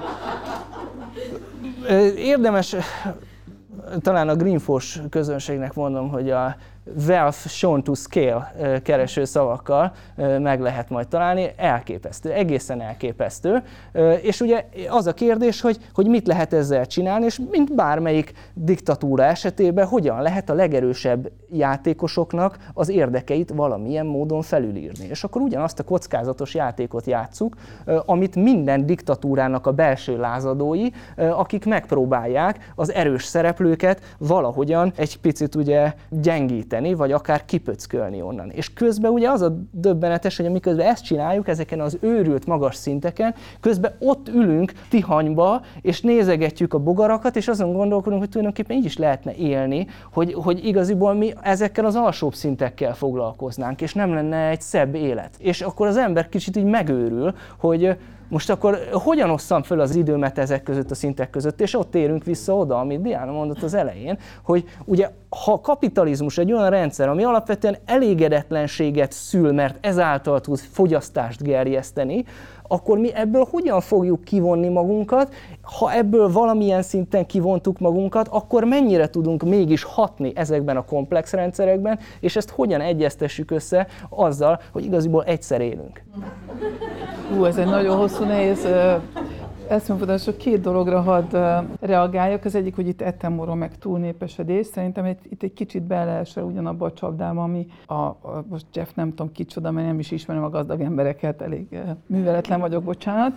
De ugyan egy, egy nagyon gazdag ember megpróbálja azt elhitetni, hogy nem az ő fogyasztása van probléma, nem az ő fajtájának a fogyasztása van, van probléma, hanem avval, hogy azok a, azok a hülyék ott annyira szaporodnak. Tehát szerintem azért ez egy nagyon-nagyon nagy csúsztatás, és nem szabad ezt bevennünk, hiszen azzal csak, hogy húsevők vagyunk, persze nem jó, de alapvetően még bőven el tudna a Föld tartani ennyi embert, még akár 9 milliárdot, sőt 10 milliárdot is még el tudna tartani, viszont 10 milliárdot nem tud eltartani, ha mindenkinek úszómedencéje van, mindenki légkondicionál, mindenkinek sport autója van, nem tudom, SUV, hogy van magyarul, ilyen sportterepjáró, mit tudom én, úgy már nem tudja eltartani. De azok, akik, akiknek a sportterepjáró és a nem tudom mi ezek, meg az, hogy körbe röpködjenek a földön, ez fontosabb, azoknak sokkal könnyebb azt mondani, hogy hát itt ez a sok hülye, ez minek van, mert akkor én nem tudok, az én nézetszínvonalon nem tud mindenki élni. Tehát szerintem azért ez egy nagyon nehéz etikai dilemma, hogy most azoknak van joguk az élethez, vagy nekünk a fogyasztásunkhoz. Úgyhogy én ezt, ezt nem szeretem az ettemboróból bevenni. A másik pedig szerintem alapvetően egyetértek veletek, de szerintem azért nagyon veszélyes elővenni ezt a, akkor már abszolút a, a politikai, teljes politikai változást is. Mert most nagyon nagy a baj, és hogyha most azt mondjuk, hogy csak úgy tudjuk megoldani ezt az egész ökológiai krízist és az éghajlatválságot, ha előbb az egész gazdasági rendszereket is felborítjuk, akkor nem fogjuk megoldani, mert most biztos, hogy nincsen olyan akarat a társadalmakban, hogy most azonnal újraosszuk a vagyonokat, mondjuk meg, mit tudom én, és akkor viszont meg vagyunk sülve. Én azt gondolom, hogy lehet, hogy, hogy azért ilyen nagyon radikális gazdasági egyenlőtlenségek, reformok nélkül is talán meg lehet oldani, de nem, nem, nem biztos. Majd átküldöm nektek azt a tanulmányt, amelyik kihozza, hogy az ökológiai válságnak a két fő közvetlen oka a népességszám növekedése és az egyfőre jutó fogyasztás növekedése. Tehát ez a kettő emelkedik. Ez nem vagy-vagy kérdés, ez is-is kérdés, mind a kettő nagyon fontos. Annyiban egyébként, um, ugye lelassult a világ népesség növekedése, egyre lassulóbb ütemben növekszik, körülbelül 50 éve, a 70-es évek eleje óta, még mindig növekszik, csak az üteme, a növekedési üteme lassult, tehát annyiban um, inkább abban van az igazság, amit mondta, hogy egyre inkább az egyfőre jutó fogyasztás dominál, ahogy, ahogy lassul a, a népesség növekedés. De ez, ez a két fő ok. A hát másik, hogy... Az, hogy azzal azért nem tudsz mit csinálni, mert ott nő a népesség, ahol még nulla az, az ökológiai lábnyom szinte teljesen, és azoknak az embereknek ez az életbiztosítás, az a nyugdíjbiztosítás, az a munkaerő. Tehát tőlünk iszonyatosan etikáltan azt mondani, hogy ne szaporodjatok, mert én szeretnék olyan jól élni, mint én, amikor nekik egyszerűen arra szükségük van. Tehát azt, azt nem igazán tudjuk azt a kart rángatni, ráadásul most már a legtöbb gazdag országban lefelé megy a, a népességnövekedés, és onnan hozzuk be, mert látjuk, hogy az pedig nem bírja a társadalom elviselni, a kevesebben vagyunk. emberi jogi szempontból sokkal kényesebb kérdés beleszólni. Erre is vannak módszerek egyébként, tehát bele lehet szólni, anélkül nem direktbe beleszólni, most nem akarok belemenni, most nem ez a témánk. De a másik, amit akartam, bocs, azt nem tudom szó nélkül hagyni. Tehát globalizált gazdaságban totál értelmetlen egyetlen országot kipécézni, és azt mondani, hogy ott mit tudom én, kivezettük a kőszenet, vagy itt csökken a széndiokszid kibocsátás. Az, hogy, hogy ezt meg tudták tenni az Egyesült Királyságban, az igen nagy mértékben annak a következménye, hogy Kínában meg máshova kiszervezték. Nézzük meg, hogy Kínában a kőszén használat hogyan alakult. De vannak számítások, és oda rakod ezeket a kibocsátásokat, meg minden, még akkor is. Jó, akkor nem annyira szép látványos a lemenés, hát, de azért stagnál. Jó, oké, okay, de ez nagyban árnyalja ugye ezt, a, ezt az egészet, tehát egy globálisan érdemes erről kizárólag beszélni. Ugye, és Kínában például nagyjából az ezredfordulótól tízes évek közepéig egy nagyon látványos kőszénhasználat növekedés volt, amit most már ők is kezdenek lecuppani róla, de ez egy másik kérdés. És még ma is, ugye, ha villamosenergia termelést nézünk globálisan, a kőszén adja majdnem 40%-át a villamosenergia termelésnek. És az összenergia felhasználásnak, elsődleges energia felhasználásnak pedig több mint a negyedét a kőszén adja, tehát a kőolaj után a második legfontosabb eh, energiaforrás a világon. Az Attenborough ő nem a mai népesség növekedésről beszél feltétlen csak, hanem arról, hogy most akár a mi országainkba megnézzük, hogy X ember Y területen él, és megnézzük, hogy mondjuk hány oroszlán mekkora területen él, amik mondjuk ilyen összemérhető, velünk összemérhető súlyú állatok, és ugye ragadozó állatok, és hogy ennyi ragadozót egy ekkora terület elbír-e. És ugye itt arról van szó, hogy persze elbír, hogyha koncentrációs táborokba tartjuk a csirkéket, meg a teheneket, meg nem tudom. Tehát rengeteg szenvedés árán elbír, csak az a kérdés, hogy mi ezt az árat meg akarjuk-e fizetni, és erre elég sok embernek az a válasza, hogy nem, másoknak meg az, hogy nem akarok vele foglalkozni, ez, ez ugye a nagyobb tábor. Milyen alapon szólunk mi bele abba, hogy másnak nem Hát ugye nagyon sok embernek itt nem arról van szó, hogy annyira szeretne annyi gyereket, hanem pontosan arról van szó, hogy nem fér hozzá a, a fogamzásgátláshoz. Ez, ez, ez könnyű erre ráfogni, a, de a legtöbb helyen Mondjuk hogy, oktatás, jó, oktatás. Hogy nincsen, hát nincsenek... jó, de akkor ne arról beszélünk, hogy gyereket mert azt látjuk, hogy ha amúgy is ahol nő a gazdasági helyzetet, jobban le van évelkezve, mert már nem akarnak annyi gyereket. Ez tényleg megoldás, de akkor nem azt kell beleszólni, hogy ne szüljenek annyi gyereket, hanem oldjuk meg a gazdasági problémáikat. Hát jó, ugye ezzel az, amit én, amit én mondtam, az semmilyen módon nem áll ellentétbe, tehát ugye hogyha az az egyik ok, hogy sokan vagyunk, akkor az egyik megoldás az, hogy keressünk valamilyen direkt vagy indirekt utat, hogy ez változzon, ez egy indirekt út, belefér, de ez nem azt jelenti, hogy szerintem nem az egyfőre jutó fogyasztás lenne a legnagyobb probléma, hát a saját kutatócsoportom is egy olyan témával foglalkozik, ami annak a mérséklésével próbál kezdeni valamit. Tehát nyilván az egyenlőtlenség, fogyasztási egyenlőtlenségek miatt, ha egy dolgot kell mondani, akkor talán ez lenne az. Nyilván a számítási modellezési megoldás megoldásoktól függ, hogy most melyik fog kijönni legfontosabbnak, meg melyik nem. Tehát erre azért elég sok különböző feltételezést kell tenni ahhoz, hogy erre végül tudjál mondani valamit. Arra egy, egy válasz, hogy mennyire függ össze a, a, a széndiokszid, vagy a, a szénfelhasználás Angliában, meg Kínában. E között a kettő között minimális a kapcsolat, tehát, hogy ugye az, hogy milyen technológiát használunk itt, meg milyen technológiát használunk ott, két teljesen különböző politikai, gazdasági rendszernek a működése eredményezi azt, hogy mondjuk Angliába kivezetik a szenet, meg hogy Kínába egyre több szent használnak. Tehát például az angliai kivezetés, az oda megy vissza, hogy az 1980-as években a Thatcherék lenyomták a szakszervezeteket véres módszerekkel, a bányász sztrájkokat, kinyifantott megnyitották az egész szakszervezetet, ami egyik oldalról egy rettentő sötét valami, másik oldalról hosszabb távon az egész szektornak az érdekérvényesítő képességét az meggyengítette, és ebből következően, illetve a technológia elavulásának következően öreg erőműveik voltak, stb. Nem az volt már a gazdasági racionalitás. Jött a 2010-es évek előtt egy 2008-9 táján jött az ottani szénadó, és a carbon price floor, tehát egy ilyen alapszint, amennyit kellett fizetni akkor, hogyha az ember széndiokszidot bocsát ki,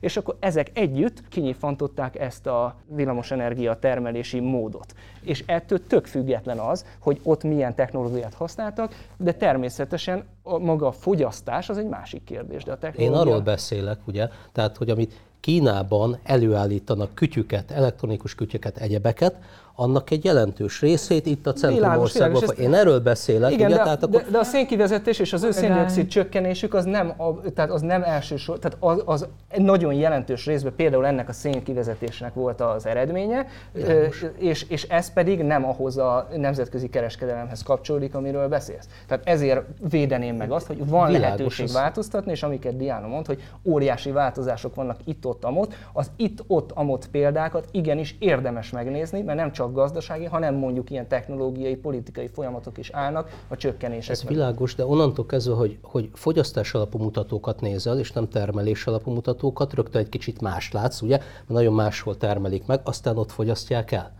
centrumországokban, például az Egyesült Királyságban. Igen, de erre nagyon sok számítási módszer létezik már, hogy azt amit mi elfogyasztunk, de máshol termelnek, meg annak az ökológiai hatását ide számoljuk oda. Yes. Most például, ami két másfél hónap múlva megjelenik jelentés majd az IPCC-nek, ott is ezt a számolási mód eredményét is megmutatjuk. Jó, ez csak a klíma, én ahhoz értek, mert most azzal foglalkozom főleg, és még ha ezt megcsinálod, még azért akkor is javul jelentősen Európának a legtöbb ország. Hát az világos, csak sokat árnyalja ez a dolog. Na, nem akarom ezt továbbra Igaz. Lenyűgözően izgalmas, hogy színpadon itt olyan drámai, nem csak a téma drámai, hanem a forma is drámai. És szerintem azt mindannyian értjük, hogy, hogy Attenborough ügyben is, gyerekvállalás ügyben is, globális kontra lokális változásnak a tekintetében is mindannyiunknak érdemes megcsinálni a házi feladatát, és akiket, vagy mondjuk engem ezek nagyon érdekelnek, utána fogok nézni a ti felvetéseiteknek az alapján, és itt most nem fogunk tudni a végére járni, és nem fogunk tudni úgy hazamenni, hogy mindannyian tudjuk, hogy kinek volt igaza.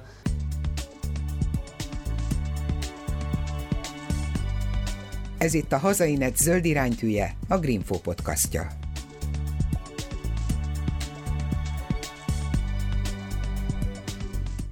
Az én kérdésemnek annyi a felvezetése, hogy egy Andreas Malm, nagy nevű, talán gazdaságtörténésznek lehet nevezni, adott egy interjút ez az ember néhány hónappal ezelőtt, ami elég nagy port kavart, mert ő tulajdonképpen azt mondta, hogy ideje elkezdeni vezetékeket robbantani. És ő erről írt is egy könyvet, amiben nagyjából így ezt javasolta, hogy a kőolaj, földgáz, szén alapú energiavezetékeket el kell kezdeni felrobbantani, mert ezek a bizonyos struktúrák, amikről beszéltek, ezek máshogy nem fognak eltűnni, csak hogyha emberek oda mennek, és úgy, ahogyan annak idején az anarchisták, vagy a ludditák, vagy a...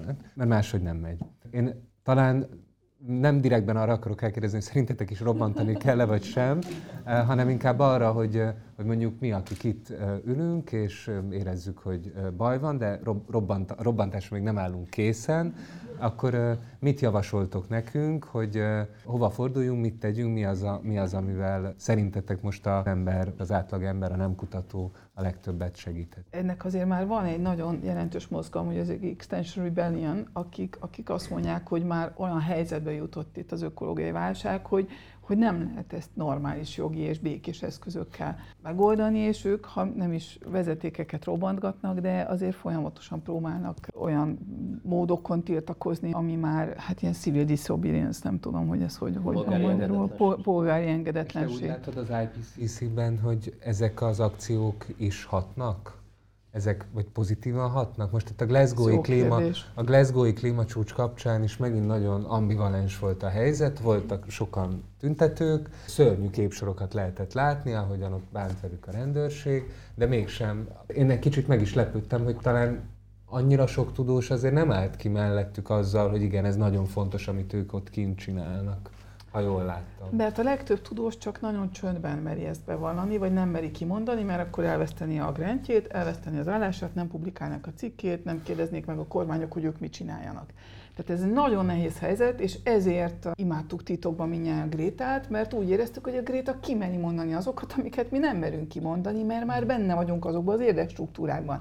Tehát ő megmerte mondani, hogy, hogy how dare you, mi is legszívesebben kiállnánk és megmondanánk, hogy how dare you, de mi nem merjük már, mert, mert akkor nem lesz a gyerekünknek esetleg kenyere, meg mit tudom én. Tehát sajnos, ahogy az ember már idősebb és érdekstruktúrákba be van építve, akkor nagyon sok mindent nem mer csinálni, nem merik kimondani.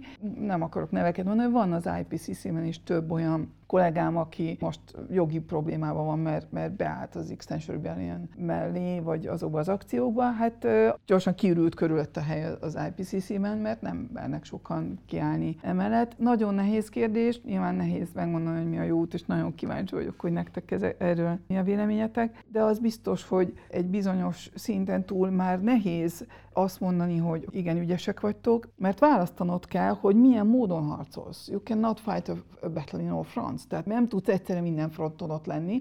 Az ember vagy az utcán tiltakozik, akkor nem lesz állása, nem lesz egy-két dolga, vagy megpróbálja becsukni a szemét bizonyos dolgokkal kapcsolatban, és megpróbálja a kormányokat belülről rávenni, hogy figyelj, ezért és ezért kéne, és, és addig, addig ütöd, hogy ez neked jó, és hidd már el, hogy több szabad szót lesz, és ez, tehát többféle út van, nem tud mindenki mindenütt ott lenni, azt gondolom. Én emberileg nagyon megértem azt, aki robbantani akar. Tőlem,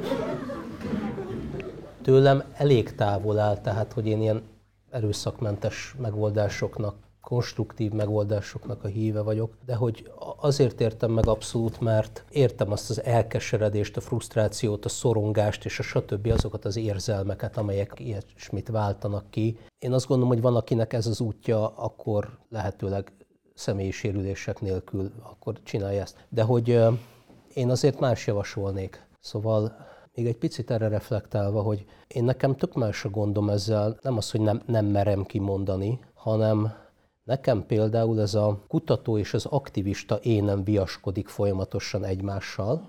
Az igazi kutató, tudomány embere az mindig bizonytalan, mert látja sok-sok tényezőt, hogy milyen komplex az egész, az aktivista az meg mindig határozott, mindig biztos az igazában, és ezt kimondja és harcol érte. És akkor, mikor az embernek előjön az aktivista énje, akkor utána megszólal közben a kutató, hogy na igen, de hogy hát ha azt a tényezőt is figyelembe vesszük, meg hogy ott azért van egy komoly tudományos bizonytalanság, tötötö, és akkor ez, ezt egy nagyon nehéz dolog az embernek a magában.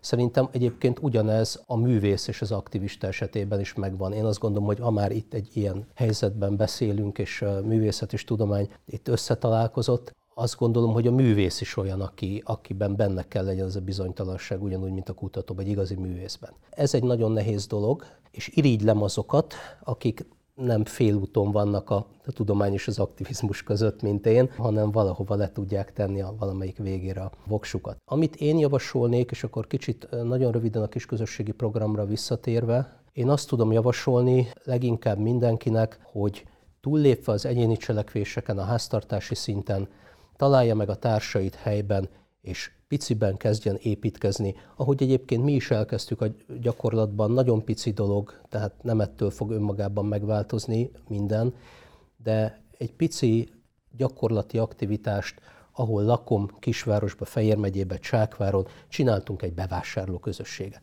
Megteremtettünk egy olyan rendszert, hogy ott, aki akar helyi, ökológikus, minőségi élelmet vásárolni, az megteheti, és most már olyan sokféle áru van, hogy akár egy nagy bevásárlási szinten lehet intézni, a Bértesi Kamrának hívják. Mi szerveztük meg, tehát megkerestük környékbeli termelőket, akik ilyen módon, ökológikus módon állítanak elő, őket összeszerveztük, és akkor minden héten egyszer van egy átadás, és akkor lehet rendelni, és oda menni. De nagyon sok ilyen van, ha megnézitek a ezt a honlapot, amit működtetünk, a kisközösségi programmal, a kiutak.hu honlapot, ott most jelenleg 78 cselekvési tipp van, amit itt helyben bármelyikünk elkezdhet, különböző van kezdő, középhaladó, haladó szint, és majd lesz több, lesz majd nem tudom 130-140 ilyen cselekvési tip, tehát nagyon sok mindent tehetünk, és ez szerintem a legelső dolog, és ahhoz kanyarodok vissza, amikor azt mondtam, hogy mindannyiunkon múlik,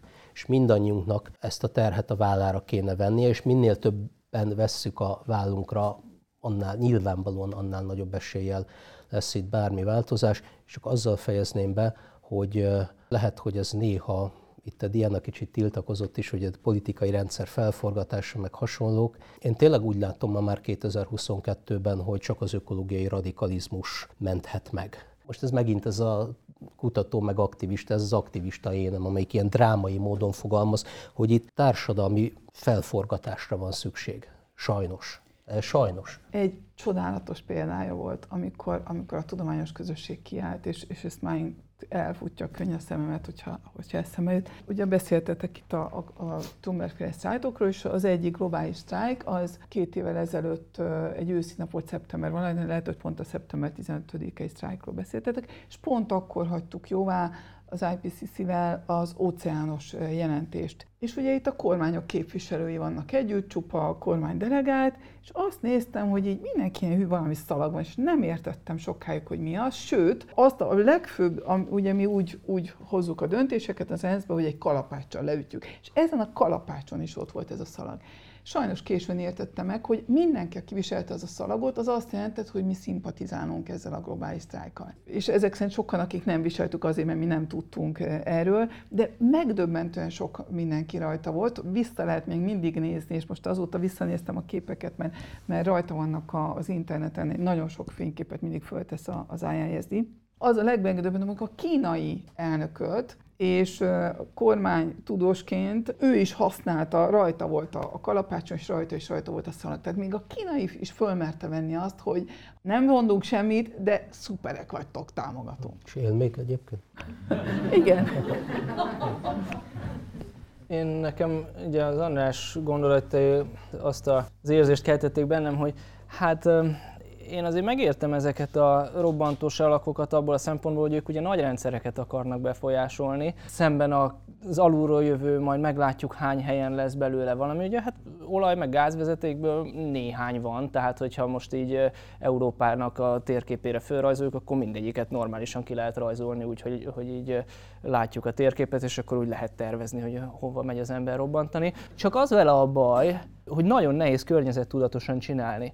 Mert, de most ezt, ezt metaforikusan is mondom, hogy ugye át kell gondolni, hogy hova vezet egy stratégia. Hát ugye rövid távon oda vezet, hogy ki fog folyni az olaj, és ugye ez nyilván egy, egy probléma, de hogy ezt ugyanúgy, mint más stratégiákat át kell gondolni, hogy milyen előnyök, meg milyen hátrányok járnak vele és akkor, hogy mi lesz, hogy akkor most egyet fölrobbant, tehát meg volt, beixeltük mindenhol, hogy hol fogunk robbantani, és akkor ugye mi lesz, hogyha ezt meg is csináljuk? Hogyha az egyiket megcsináljuk, tudunk-e menni a másikra, vagy úgy kell, mint a terroristák, hogy egyszerre megyünk különböző helyekre, és hogyha ezt megcsináljuk, akkor másnap ki fogják javítani, és igaziból nem akasztottunk meg semmit, vagy pedig az lesz, hogy, és közben mi beáldoztunk egy csomó mindent, a saját egzisztenciánkat, stb.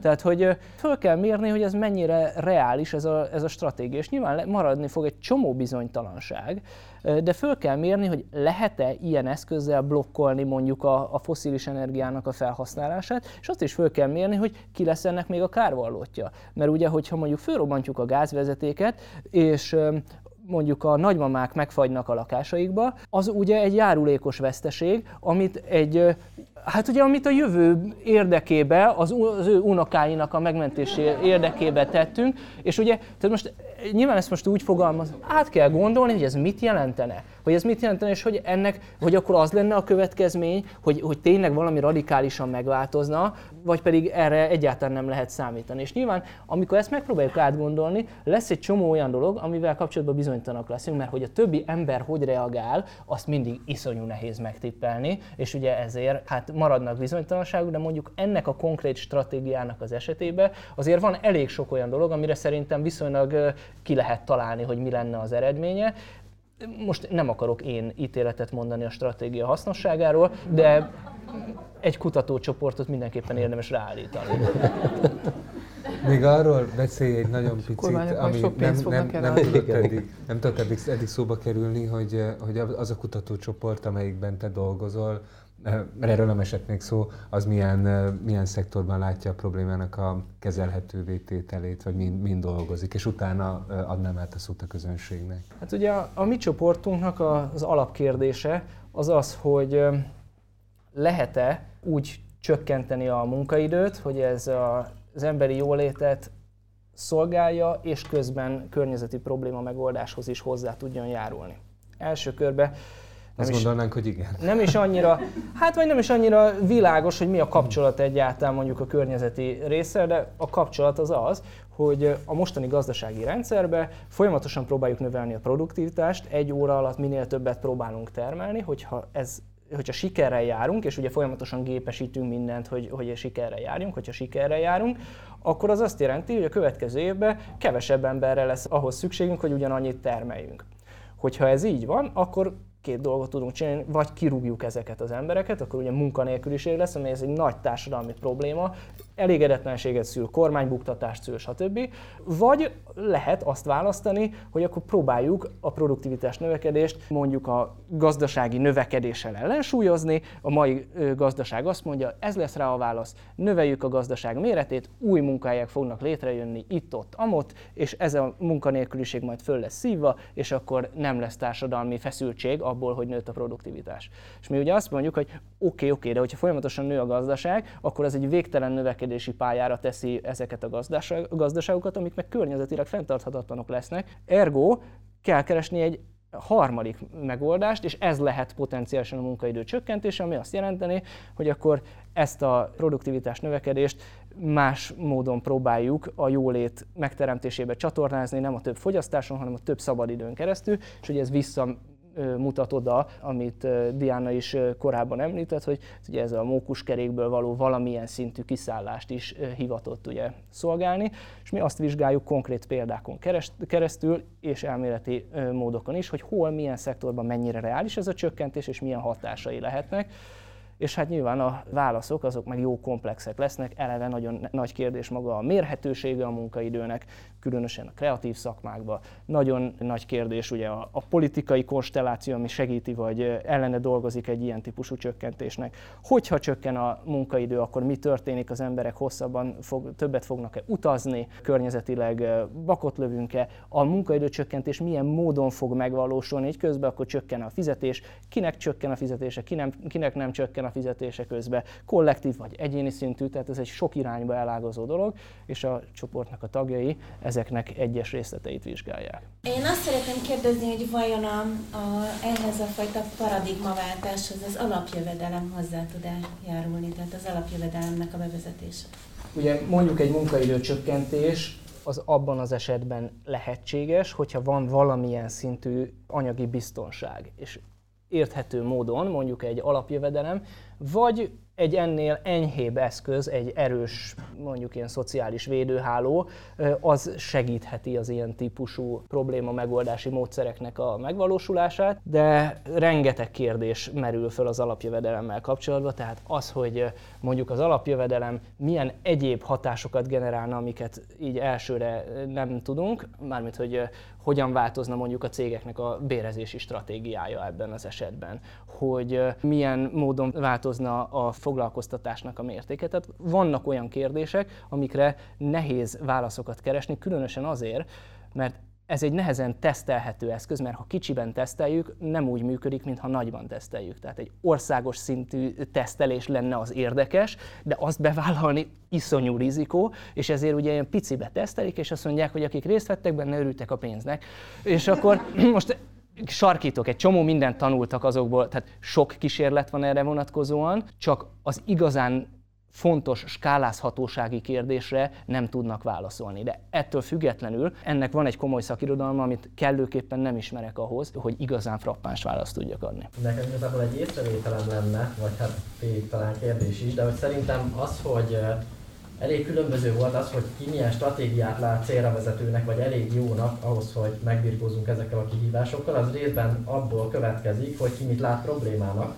És itt ugye az, hogyha a klímaválságot kiemeljük a fenntarthatóság vagy az ökológiai válság többi problémája közül, akkor könnyebben jutunk olyan következtetésekre, amik technológiai jellegű megoldások és az uralkodó társadalmi gazdasági rendszerből nem annyira mutatnak kifelé, Viszont, hogyha mondjuk nézzük a biodiverzitás csökkenést, akkor egészen más képet kapunk, mert ugye az egy annyival komplexebb, vagy nagyon-nagyon sok tényezőre visszavezethető dolog, és erre egy érdekes példa, csak így röviden, hogy az ENSZ-nek az IPCC-hez hasonlóan van egy olyan testülete, ami a biodiverzitással foglalkozik, és nekik azt hiszem 2018-ban jött ki a legújabb nagy jelentésük, aminek a végkövetkeztetése az végül is az lett, hogy transformatív, méreható változásnak kell végbe menni ahhoz, hogy a biodiverzitás csökkenéssel kezdjünk valamit. Azért, mert a jól létkép, az, hogy a gazdasági növekedés hogy alakul, egy csomó minden az összességében befolyásolja a demográfiai trendek, népesség növekedés, és hogy szerintem ez egy azért érdekes példa, Mert hogy ebből a nézőpontból már nagyon elégtelennek tűnnek azok a változások, amik ma zajlanak. És ezért van szerintem az, hogy fenntarthatóság egyes területeivel foglalkozó szakemberek közül valaki azt mondja, hogy ezek óriási változások, valaki pedig azt mondja, hogy ezek nagyon messze vannak attól a mélyreható társadalmi-gazdasági gondolkodásbeli változástól, amire szükség lenne ahhoz, hogy az ökológiai válságot kezeljük. Tehát amikor azt mondom, hogy, hogy iszonyú sok minden változott, akkor még pontosan egyetértek azzal is, hogy még iszonyatosan messze vagyunk attól, aminek történnie kell. Tehát nem hiszem, hogy itt vita van, és én biztos, hogy nem az vagyok, aki azt mondja, hogy az éghajlatváltozás csak az egyetlen dolog, sőt, ha majd másfél hét múlva kijön a második munkacsoport jelentése, erre nem, árulok el nagy szakmai titkot, hogy nagyon nagy hangsúly van benne a biodiverzitás, a biológiai sokféleség, és sőt a kormányok most folyamatosan azon panaszkodnak, hogy most már szedjük ki, hogy folyamatosan mindennek a megoldása a zöld infrastruktúra, meg itt a biológiai sokféleség. Nyilván azok panaszkodnak, akiknek az az érdekük, hogy inkább a technológia kerüljön be, mert akkor ők esetleg több technológiát kapnak, vagy pénzt kapnak, és itt vagy akik maguk nem akarják, vagy akiknek nehezebb itt visszaállítani. Hát mondjuk Brazília nyilván nem nagyon örül neki, hogy mindenki beledum dumál a dolgába, hogy most akkor ő tartsa meg szépen zölden az Amazont, amikor mi már rég lepusztítottuk az összes erdőnket, de ő most a mi érdekünkbe tartsa. Ezek nagyon-nagyon-nagyon nehéz dolgok. Ugye itt egy tudományos jelentésről van szó, és a kormányok panaszkodnak, hogy mi legyen benne, tehát hogy pontosan hogyan történik ez? úgy, hogy a kormányok tulajdonképpen csak tudományos érveket hozhatnak szintén be, de hát nyilván a kormányok nagyon okosak, és nagyon jó szakembereket több kormány iszonyatosan nagyon megfizet néhány nagyon-nagyon okos szakembert, hogy hogyan használja a tudomány érveit és csúrja csavarja úgy, hogy végül is esetleg azok a tudományos egyemények nagyobb hangsúlyt kapjanak, amiket ők szeretnének. Igen, az biztos, hogy nagyon sokat támadják az IPCC-t ilyen szempontból, hogy ja, itt politikai dolgok befolyásolják azt, hogy mi van végül benne. Ugyanakkor a végeredmény az az, hogy mindenki elfogadja azt, és arra már nem hivatkozhat többet, hogy hát én, az lesz hülyeség, nem is úgy van. Ez az egyik. A másik pedig, hogy nagyon sokszor ugyanezek a kötözködő kormányok hogy akkor nagyon jó dolgokat bele is hoznak egy-egy ilyen elfogadó plenárison. Tehát én nagyon hiszek ebben a tudományos politika a tudás koprodukciójában, hogy nem csak, mert az a baj, hogy a tudományos élemben csináljuk és ontjuk a jelentéseket, a cikkeket, amit aztán senki nem olvas el, egymásra hivatkozgatunk, és nagyon megtapsoljuk magunkat, minél többen hivatkozunk egymásra, de közben az egész világ nagyjából letolja, hogy mi miket írogatunk, és most biztos a tiédet nem, de a biztos. De ez az ára annak, hogy erre viszont odafigyelnek, hogy ott ülnek, végig kell nyálazniuk, végig kell olvasniuk, és minél jobban akarnak érvelni ellene, annál jobban meg kell érteni, hogy tudom, ez miért van, és hogy már nagyon nehéz tényleg úgy visszamenni, hogy mint hogyha nem tudnának erről az egészről. Tehát igazából én azt gondolom, hogy ez egy akkor is nagyon jó folyamat, hogyha tényleg vannak olyan dolgok, amik esetleg a vezetői összefoglalóban nem kerülnek be. Mert ott a jelentésben ott vannak, tehát a tudomány semmilyen mértékben nincsen megcsorbítva, ott van minden, amit a tudósok mondtak, abban nem szólhatnak bele, csak azt, hogy a vezetői összefoglalóban most mi kerül bele. Olyannyira egyetértek, amit Levi mondott, hogy még egyel tovább mennék, és igazából az ökológiai válság is csak egy tünet, Ja, a kultúránk van válságban, az uralkodó gondolkodásmód és az uralkodó társadalmi-gazdasági berendezkedés van válságban, és ennek talán mondhatjuk, hogy az ökológiai válság a legfőbb tünete, de hát egy csomó másik is van. Tehát a társadalmaink mentális állapota, persze össze is függenek, ugye? Tehát az, hogy hogy érezzük magunkat pszichésen, az például nagyon összefügg a, a természet hiányával, a biodiverzitás csökkenéssel, hogy olyan környezetekben élünk, ahol ezt egyre kevésbé tapasztaljuk. Tehát ezek nagyon sok szálon összefüggő dolgok, vagy mondok mást, ami egy kicsit a Miklós témájához kapcsolódik, hogy mennyire nem érzik az emberek jól magukat abban a 8-10 akárhány órában, amikor dolgoznak. Nagyjából Magyarországon volt egy felmérés, hogy 80% körül van azoknak az aránya, akik gyakorlatilag csak a megélhetés miatt dolgoznak, és abszolút nem élvezik azt, amit csinálnak, és nem, nem érzik benne jól magukat.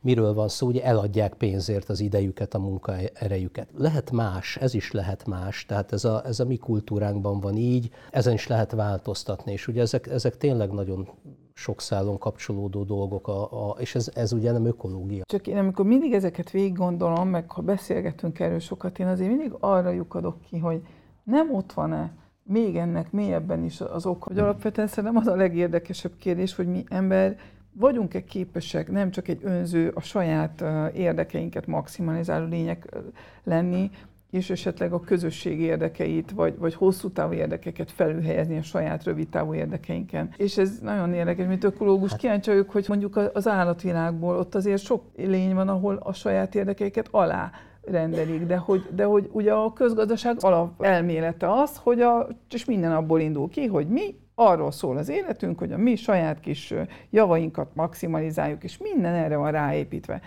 De és akkor aztán nem ebből az egész, és amíg szerintem ez, ez a kérdés, hogy fölül tudunk-e azon emelkedni, hogy csak mi egy kicsit jobban éljünk. Nem biológusként tudok erre válaszolni, hanem úgy, mint a történelemtudományok, meg a kulturális antropológia kedvelője, műkedvelője, mert hogy pont ezek a tudományterületek mutatják meg, mikor kinézünk a saját kultúránkból, és ugye a kulturális antropológia, tudjuk, tőlünk gyökeresen más kultúrákat vizsgál rendszerint. A történelemtudomány is az meg visszamegy az időben, tehát ki, ezeknek a tudományterületeknek a segítségével tudunk kinézni a saját kultúránkból, és akkor bizony azt látjuk szerencsére, és ez egy tök jó hír, hogy az ember nem csak ilyen, tehát nem csak ez az önző haszon maximalizáló, homo economicus, ugye, a közgazdaságtan, uralkodó közgazdaságtan emberképe, hanem azokban a kultúrákban, ahol az emberi természet más aspektusait díjazza a kultúra, ott, ott egy teljesen más társadalom épül föl. Például? Most egy nagyon kontrasztos példát mondjak, ugye rengeteg vadászgyűjtögető társadalom nagyon máshogy néz ki. Erre rögtön lehet mondani, hogy nem, hogy ezt nem ahhoz akarunk visszatérni, nem is tudnánk visszatérni, de genetikailag azok az emberek alapvetően nem térnek el tőlünk, nincs alapvető eltérés. Tehát nem arról van szó, hogy szerencsére, és ez egy ilyen antropológiai optimizmusra ad okot, szerencsére nem arról van szó, hogy mi genetikailag ilyenek vagyunk, és akkor a, az ökológiai katasztrófa az, az determinált, hanem hát szokták is egyébként egyesek szakirodalomban is human nature, emberi természet is többes számba teszik, pont ezért human natures, azt illusztrálandó, vagy azt, azt mutatják ezzel, hogy nagyon sok minden van bennünk. Tehát önzők is vagyunk, de bennünk van az altruizmus. Versengőnk is vagyunk, de bennünk van az együttműködés is, és így, és így tovább. Tehát ilyen ellentmondásosak vagyunk, és mindig az jön ki belőlünk, amit az adott kultúra díjaz. A mi kultúránk az egyértelműen a versenyt, az önzőséget, a kapzsiságot, stb. stb. díjazza. De ez változtatható, tehát nem, nem, a, nem a genetikánkon fog múlni. Környezetemen is, de magamon is észreveszem, hogy amikor erről a témáról van szó, ami komplex, nem tudjuk mi az egyéni felelősség, mi a politikának a felelősség, erről is vita van, és azt veszem észre, hogy vagy kialakul bennem egy ilyen szorongás, és akkor dühösen petpalackokat nyomkodok a háztartásba, vagy mint a 4-es 6-oson befogom a fülem, és akkor nem foglalkozok vele, és kialakul valami közben. Mert a tehetetlenség érzése valahogy ezt a kettőt hozza ki belőlem.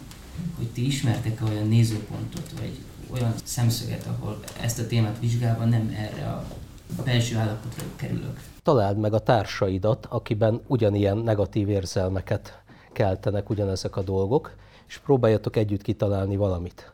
Ez egyébként nem csak ez a helyi közösségi cselekvés lehet, amit én mondok, mindenféle kollektív cselekvésre gondolhatunk itt, és nagyon hasznos lehet, nagyon sok minden. Tehát ha ti nekiálltok, és nem tudom, egy akciócsoportot szerveztek, és nem tudom, most a robbantást nem akarom javasolni, de mondjuk megvédetek egy zöld területet, stb. stb. Tehát ide, ide nagyon sok minden tartozhat. Én ezt nagyon erősen mondom, egyik legnagyobb gátja az ökológiai fenntarthatóságnak az az, hogy iszonyatosan atomizáltak a társadalmaink, és emiatt nagyon nehezen alakulnak ki azok az együttműködések az emberek között, azok a kollektív cselekvések, amelyek elengedhetetlenek lennének ahhoz, hogy egy új kultúrát, vagyis egy új társadalmi berendezkedést és gondolkodásmódot alakítsunk ki. Nyilván ennél komplexebb a válasz, de ez egy, szerintem egy nagyon fontos eleme, hogy az atomizáción enyhítsünk bárhogy találd meg a társadat. Meg szerintem az is nagyon fontos, hogy te a munkád, tehát mi legtöbben azért a munkánk révén tudunk hatalmas hatással lenni, tehát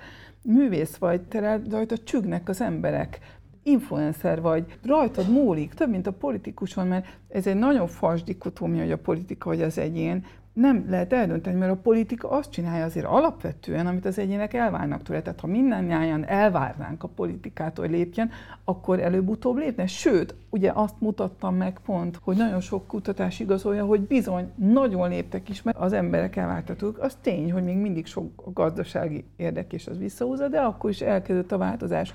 De te, ti mindjárt gondolom olyan munkáján vagytok, hogy szerintem egy értelmiségnek ma Magyarországon, de még talán nem értelmiség, nincs olyan értelmiségi, akinek a munkáján köz keresztül ne tudna nagyobb befolyással lenni az egész ökölválságra, mint azzal, hogy most a szívószálat szelektíven gyűjti -e, vagy nem. Persze az is fontos, és nem azt mondom, hogy ne preerüljük nagyon hogy nincs szívószál, de ennek ellenére don't sweat the small stuff. Tehát a, a lényeg az, hogy hogyha ez van egy ilyen nagyon jó mém, hogy, hogy bár csak 7,7 milliárd ember nem gondolta volna, hogy át ez az egy palack eldobás, amit számít.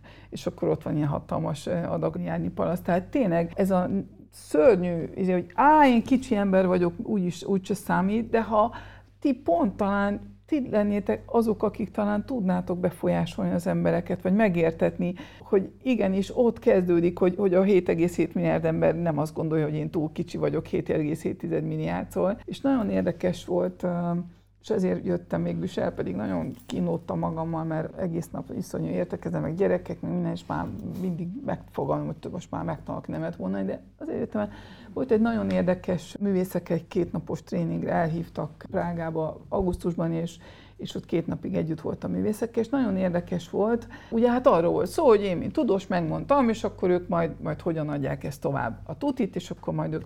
És akkor az egyik művész mondta, hogy jó, de szerinte azért egy kicsit lehet, hogy ez így alul van ez a lehetőség, ez az együttműködési lehetőség kicsit alul van értékelve, mert hogy itt nem biztos, hogy csak arról kéne a dolognak szólni, hogy mi akkor megmondjuk, hogy mi van, és akkor légy fordítsátok le az ember, mert mi hiába mondjuk, mert ezek hülyék, hanem hogy igazából az emberek nem a racionalitás alapján döntenek, nem a tudás alapján döntenek, tehát mi hiába adunk még 28 ezredik jelentést is, nem fognak máshogy csinálni, Viszont ti értitek azt, hogy az emberek miért csinálják azt, amit csinálnak, mert nem a racionalitás, hanem az érzelmeik alapján döntenek, ti sokkal közelebb vagytok ezekhez, ezért ti is jobban segíthetnétek nekünk. Tehát én tényleg azt gondolom, és egyre többen azt gondoljuk az IPCC-ben is, hogy ezt csak úgy fogjuk tudni megoldani, ha, ha nagyon sokat így együtt vagyunk, és, és összeülünk, és nem csak, ti nem csak az előhangot és az utóhangot mondjátok, hanem kicsit jobban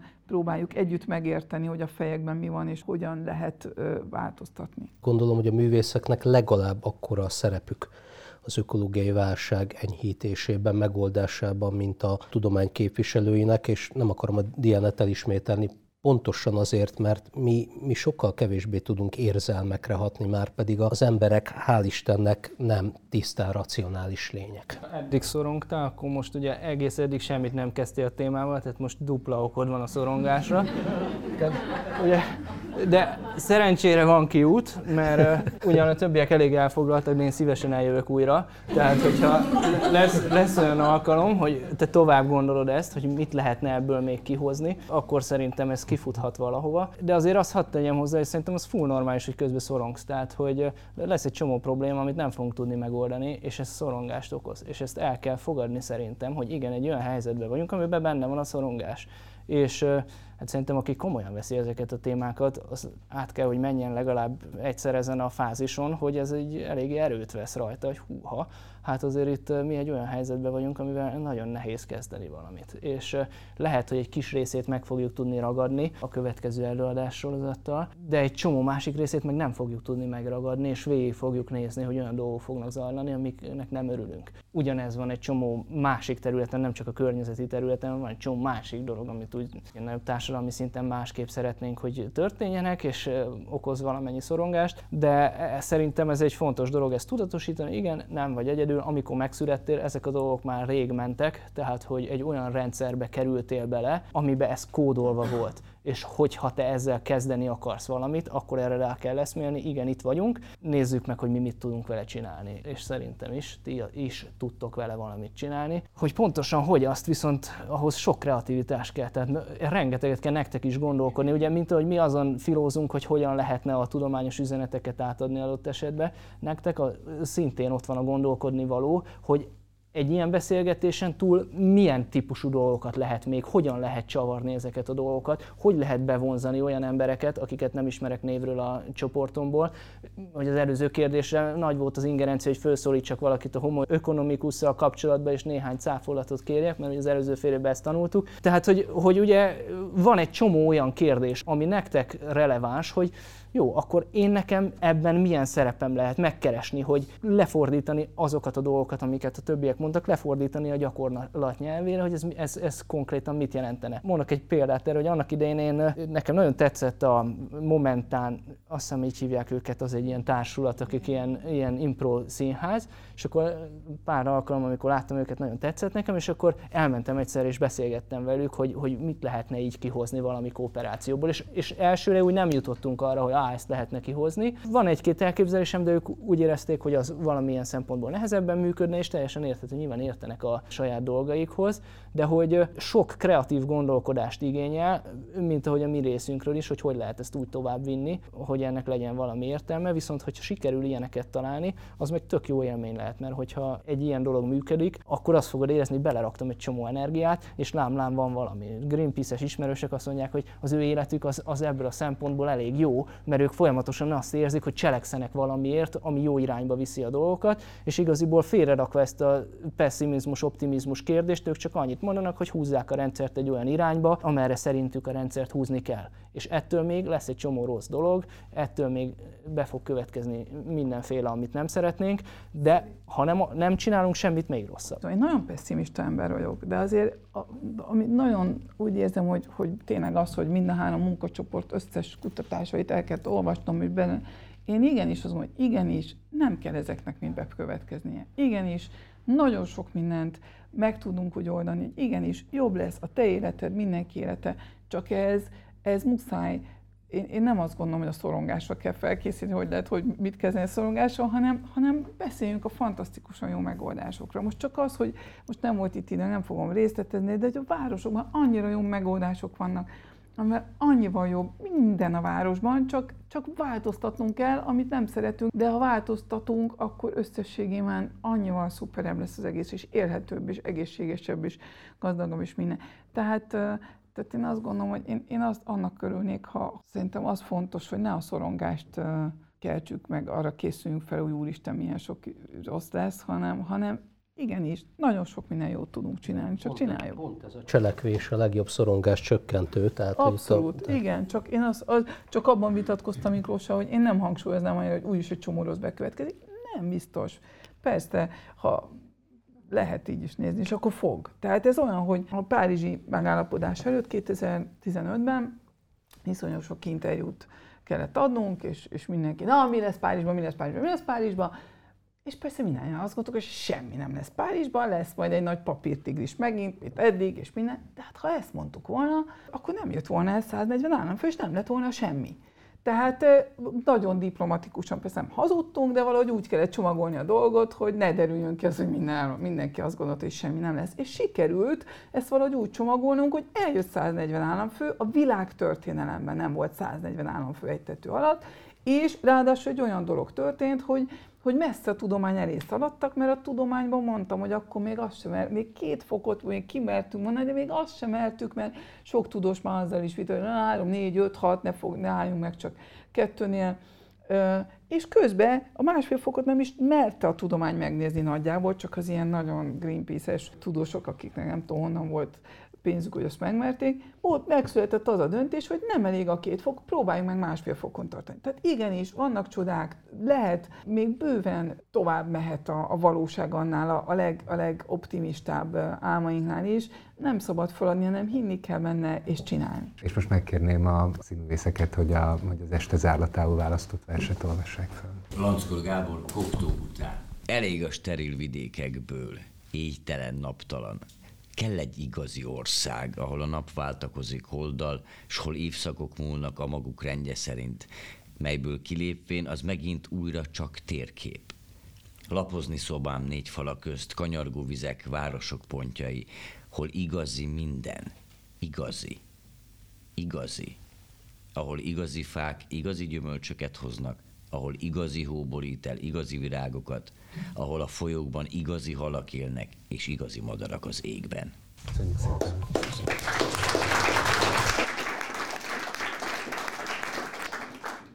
Az imént a Klímaválság kerekasztala Stúdió K színházban című beszélgetés sorozat első részét hallották.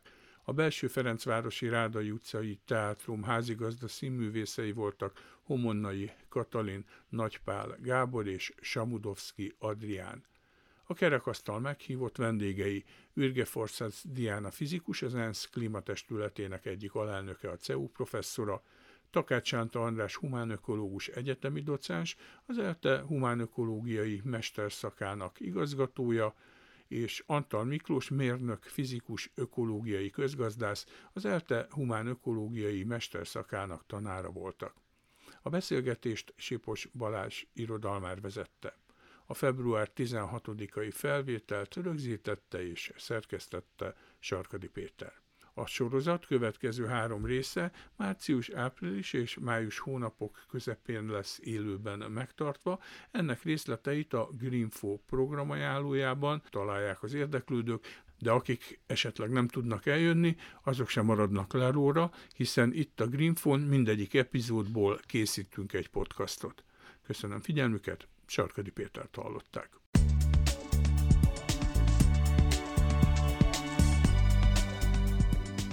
Önök a Greenfo podcastját hallották. Ha kíváncsiak a következő részekre is, iratkozzanak fel csatornánkra, például a SoundCloud-on, a Spotify-on vagy az Anchor különböző platformjain.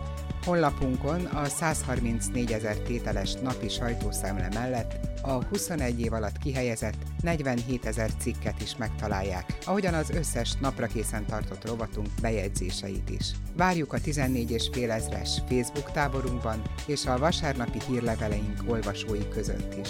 Lehet akár a szerzőnk, és hálásak vagyunk, ha támogatja munkát.